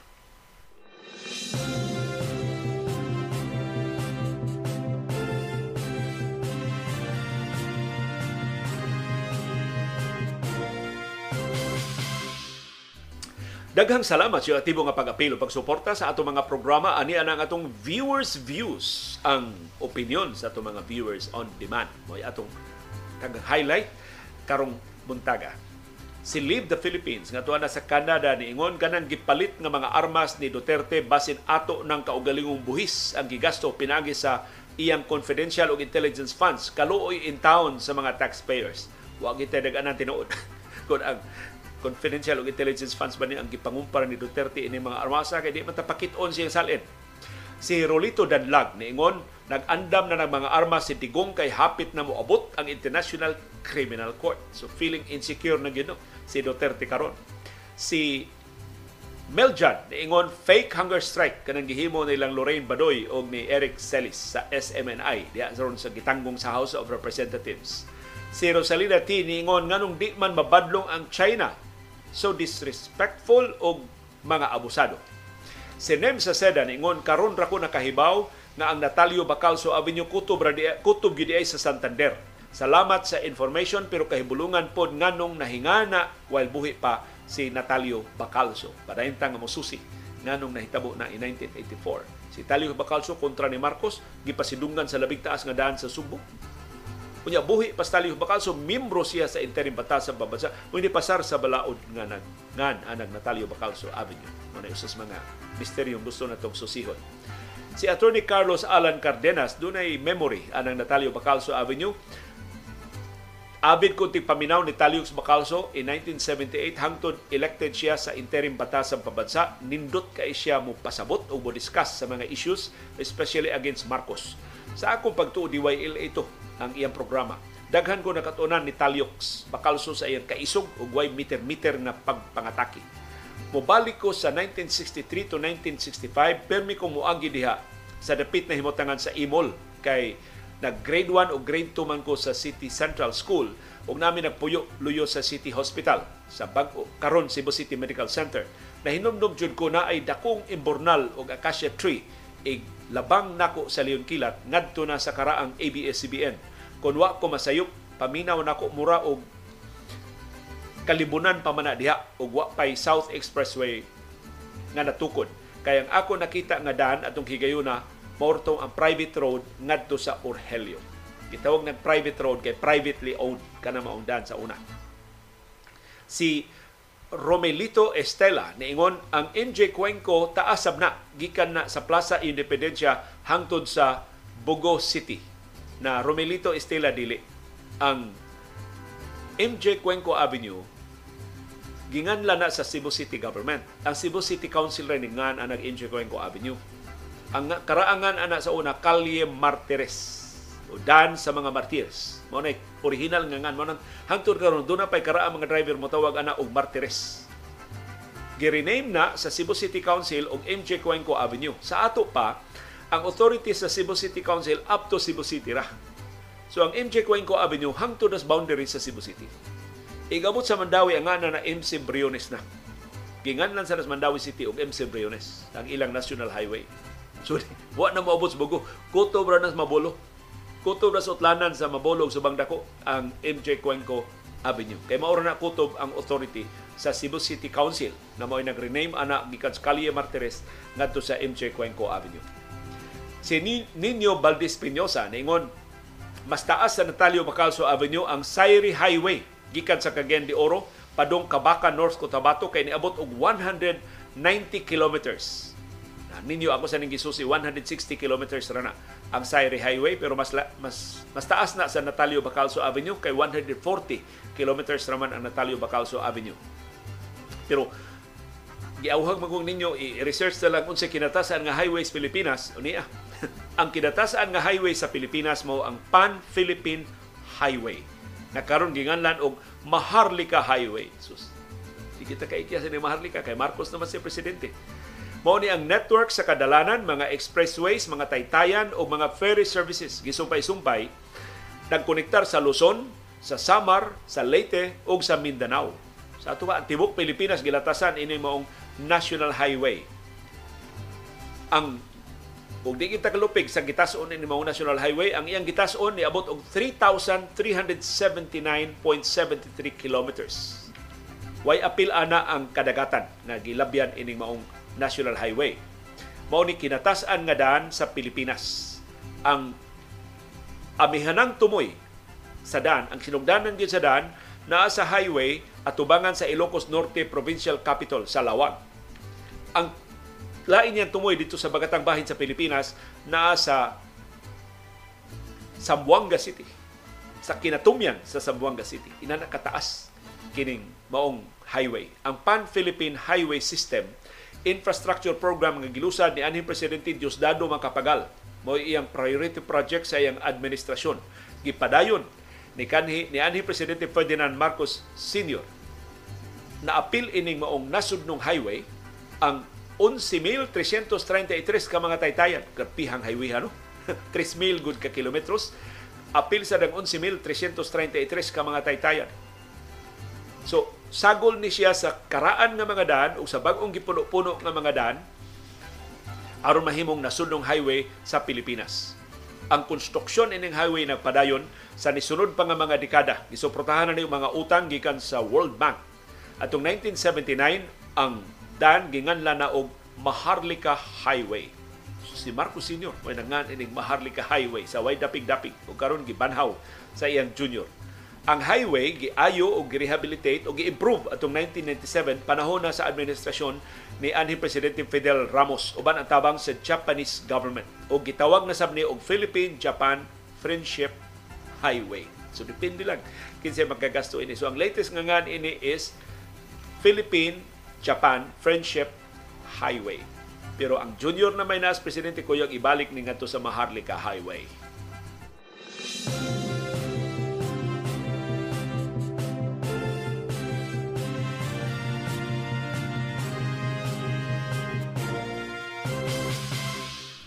Viewers Views Part 2 o kining view sa usa nato ka viewer maka nakaparealize na ko sa kausap pa, nakapare-enforce akong pagtuo nga kamo gyud mas adunahan nga tinubdan og kasayuran og insights ining programaha.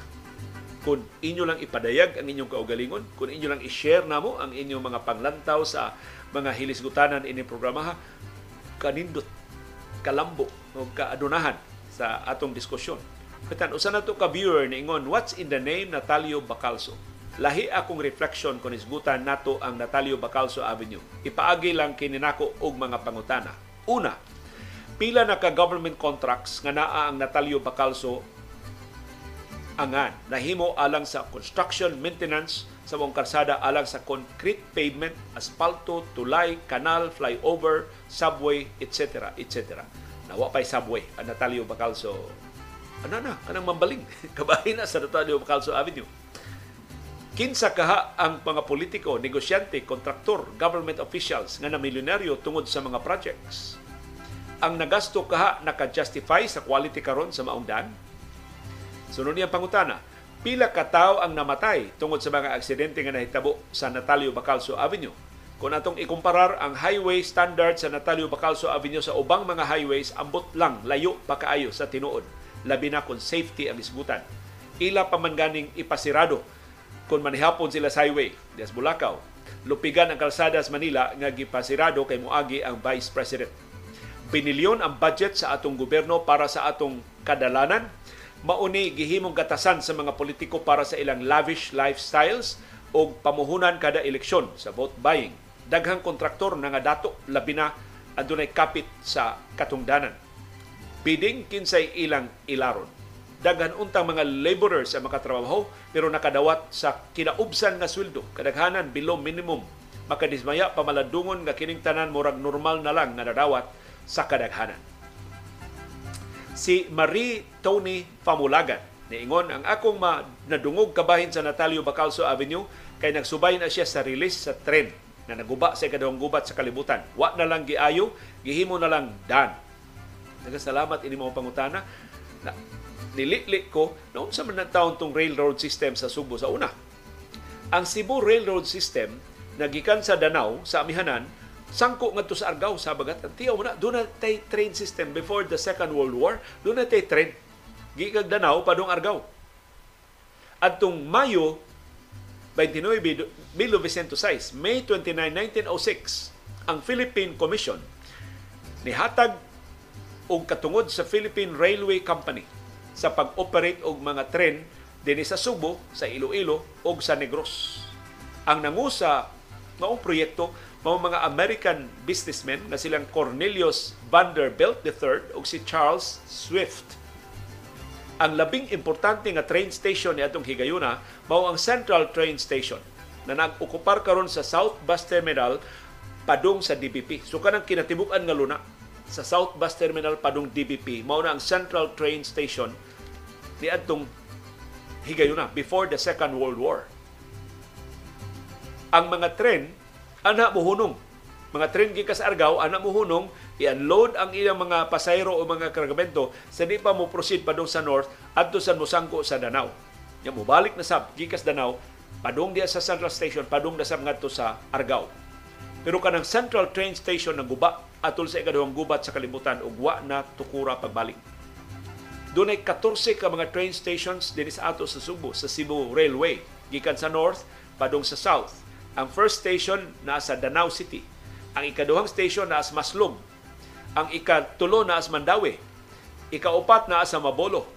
Ang ikalima, mauna ang Central Station kanang naanggid sa Kinapusuran kanang gikas DBP padung sa bus terminal Ang sunod ang San Isidro. So San Isidro, Talisay na train station. Ang Mohon Station sa Talisay naasap. Kalahuan sa Minglanilla, lain sa ng train station. Ang Naga, lungsod pa ng Naga sa una, naa sa train station. Ang Sabang, asa ni Sabang? Ang sunod si Bunga Elementary School, mausa na niya mutangan sa train station. Sunod Valladolid, murag naraktaw ninong kay ang Sibunga naguna pa mas Valladolid. Valladolid sa Karkar naa sa station ug ang Argao. Ang train station sa Argao naa sa fire station nila. Makitaan pahantod karon ang mga bridges o foundation sa mga bridges sa San Fernando, sa Argao ug sa Karkar. Kanang rotunda sa Danau, mauna ang turning point sa train. Nga mo, mubalik na sa badong sa south Si iksangko nilang Danau, mutuyok ang train diha sa rotunda sa Danau. Unya, diha sa Danau ang refueling. Ana sila diha mag-resupply og coal na gikan sa mga minahan sa coal sa Danau sa kabukirang bukirang mga barangay. Muna daghan kay mga minahan sa uling sa Danau sa una. Kay ana di ang refueling station atong maong mga tren. Sa di pa sila mobalik diri sa Bagatang Subo. Ang Maslog train station pipila ra ka kilometro gikan sa first station diha sa Danau. Karon naguba na ang Maslog train station. Pero naapa diha ang sitio istasyonan. So kanang sitio istasyonan sa Maslog mao ni nahimutangan sa train station sa una. Ang Mandawi train station naa sa Basak. So kini ang Basak Mandawi mo ni nahimutangan sa ikaduha nga train station sa una. Pero gidemolish na na atong dekada 70. Sus, kaanugo no? Na na preserve pala unta itong mga train station ba para doon na tayo handumanan sa train system sa, sa Subo sa wapay ikaduhang gubat sa kalibutan. Ang train station diya sa Disido sa Talisay na mahimutang sa Bilyesa Compound. Asa mang Bilyesa Compound? Sa San Isidro, mao na nahimutangan sa train station sa una. Ang train station sa Mohon gitukod na aron mo serbisyo sa mga Sugar Central Mill na naa diya sa Mohon sa una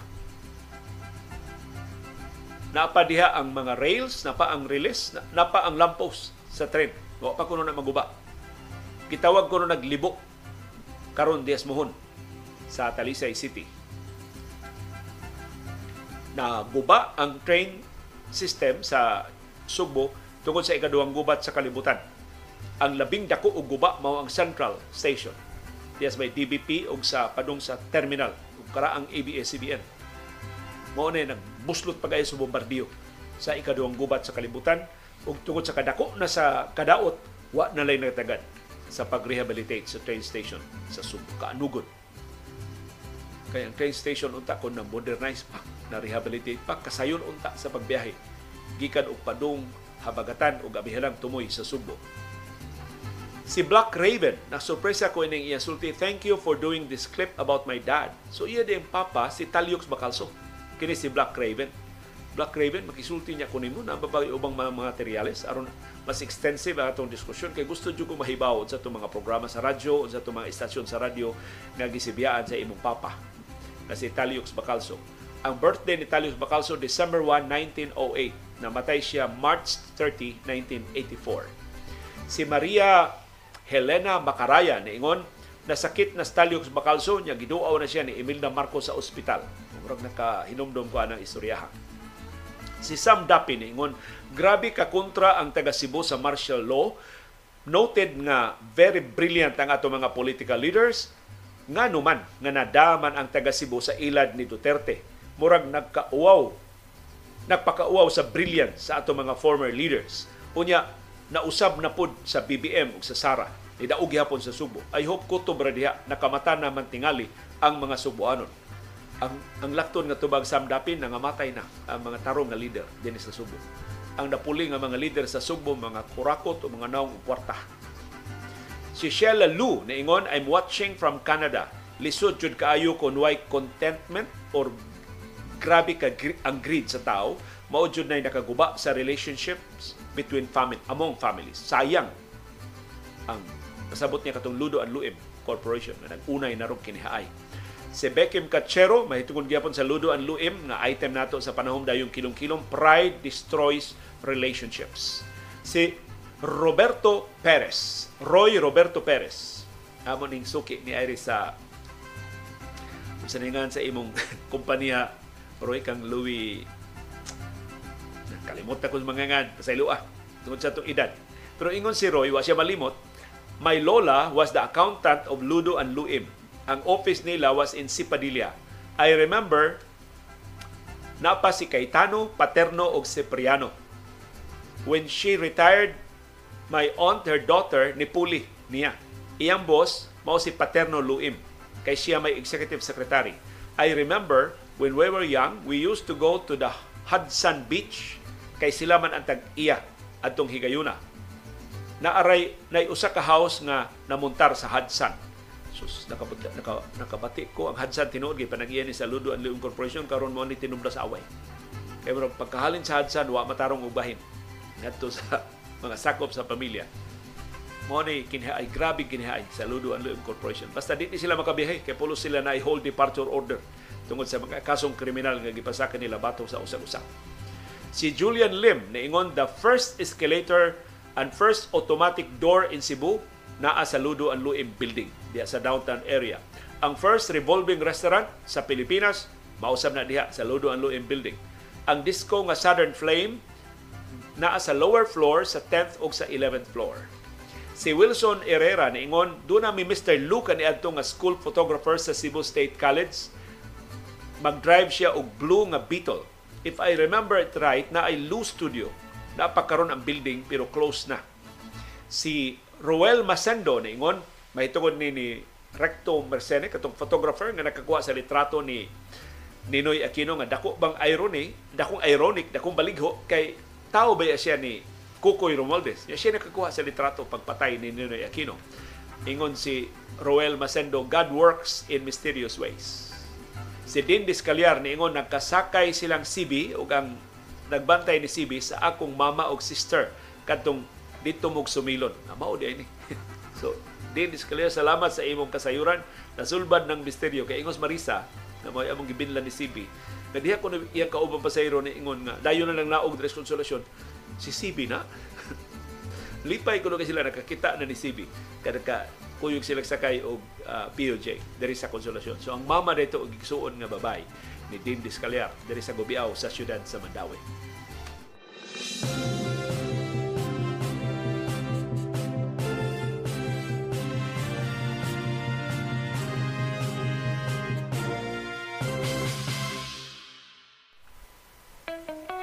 Doon ay daghang matang sa kasayuran. Doon ay kasayuran pinadailang. Dali na kay mahibawan. Doon ay sa kasayuran gitabuan, gilumluman. Angayang kuy-kuyon sa katawhan. Kasayurang kinoy-kuyan. Atol sa atong pag-distribute sa atong mga kalendaryo, nagpalaban ko sa akong suki nga tighakutan sa kargamento kay sila may ni-facilitate sa distribution sa atong mga kalendaryo adtong niaging tuig sa 2022 Ni-book dahil ko. In fact, ako nang gi-uninstall ang ilang app kay mauro man akong gagamitan. Pagka hibaw na ko nawa ang app, akong gi-install og balik ang Transportify app sa akong telepono. aron nga makabook ko nila sila na sa hakot sa mga kalendaryo ngadto sa nakalilain nga mga claim stations dinhi sa syudad o sa probinsya sa Subo. Sayon kay ning ilang Transportify app gamiton, nag-book dayon ko niya mga ang mga stops akong gidetalye tanan o niya kwenta nila akong bayranan Unya sa ilang driver ilan akong gipangitaan.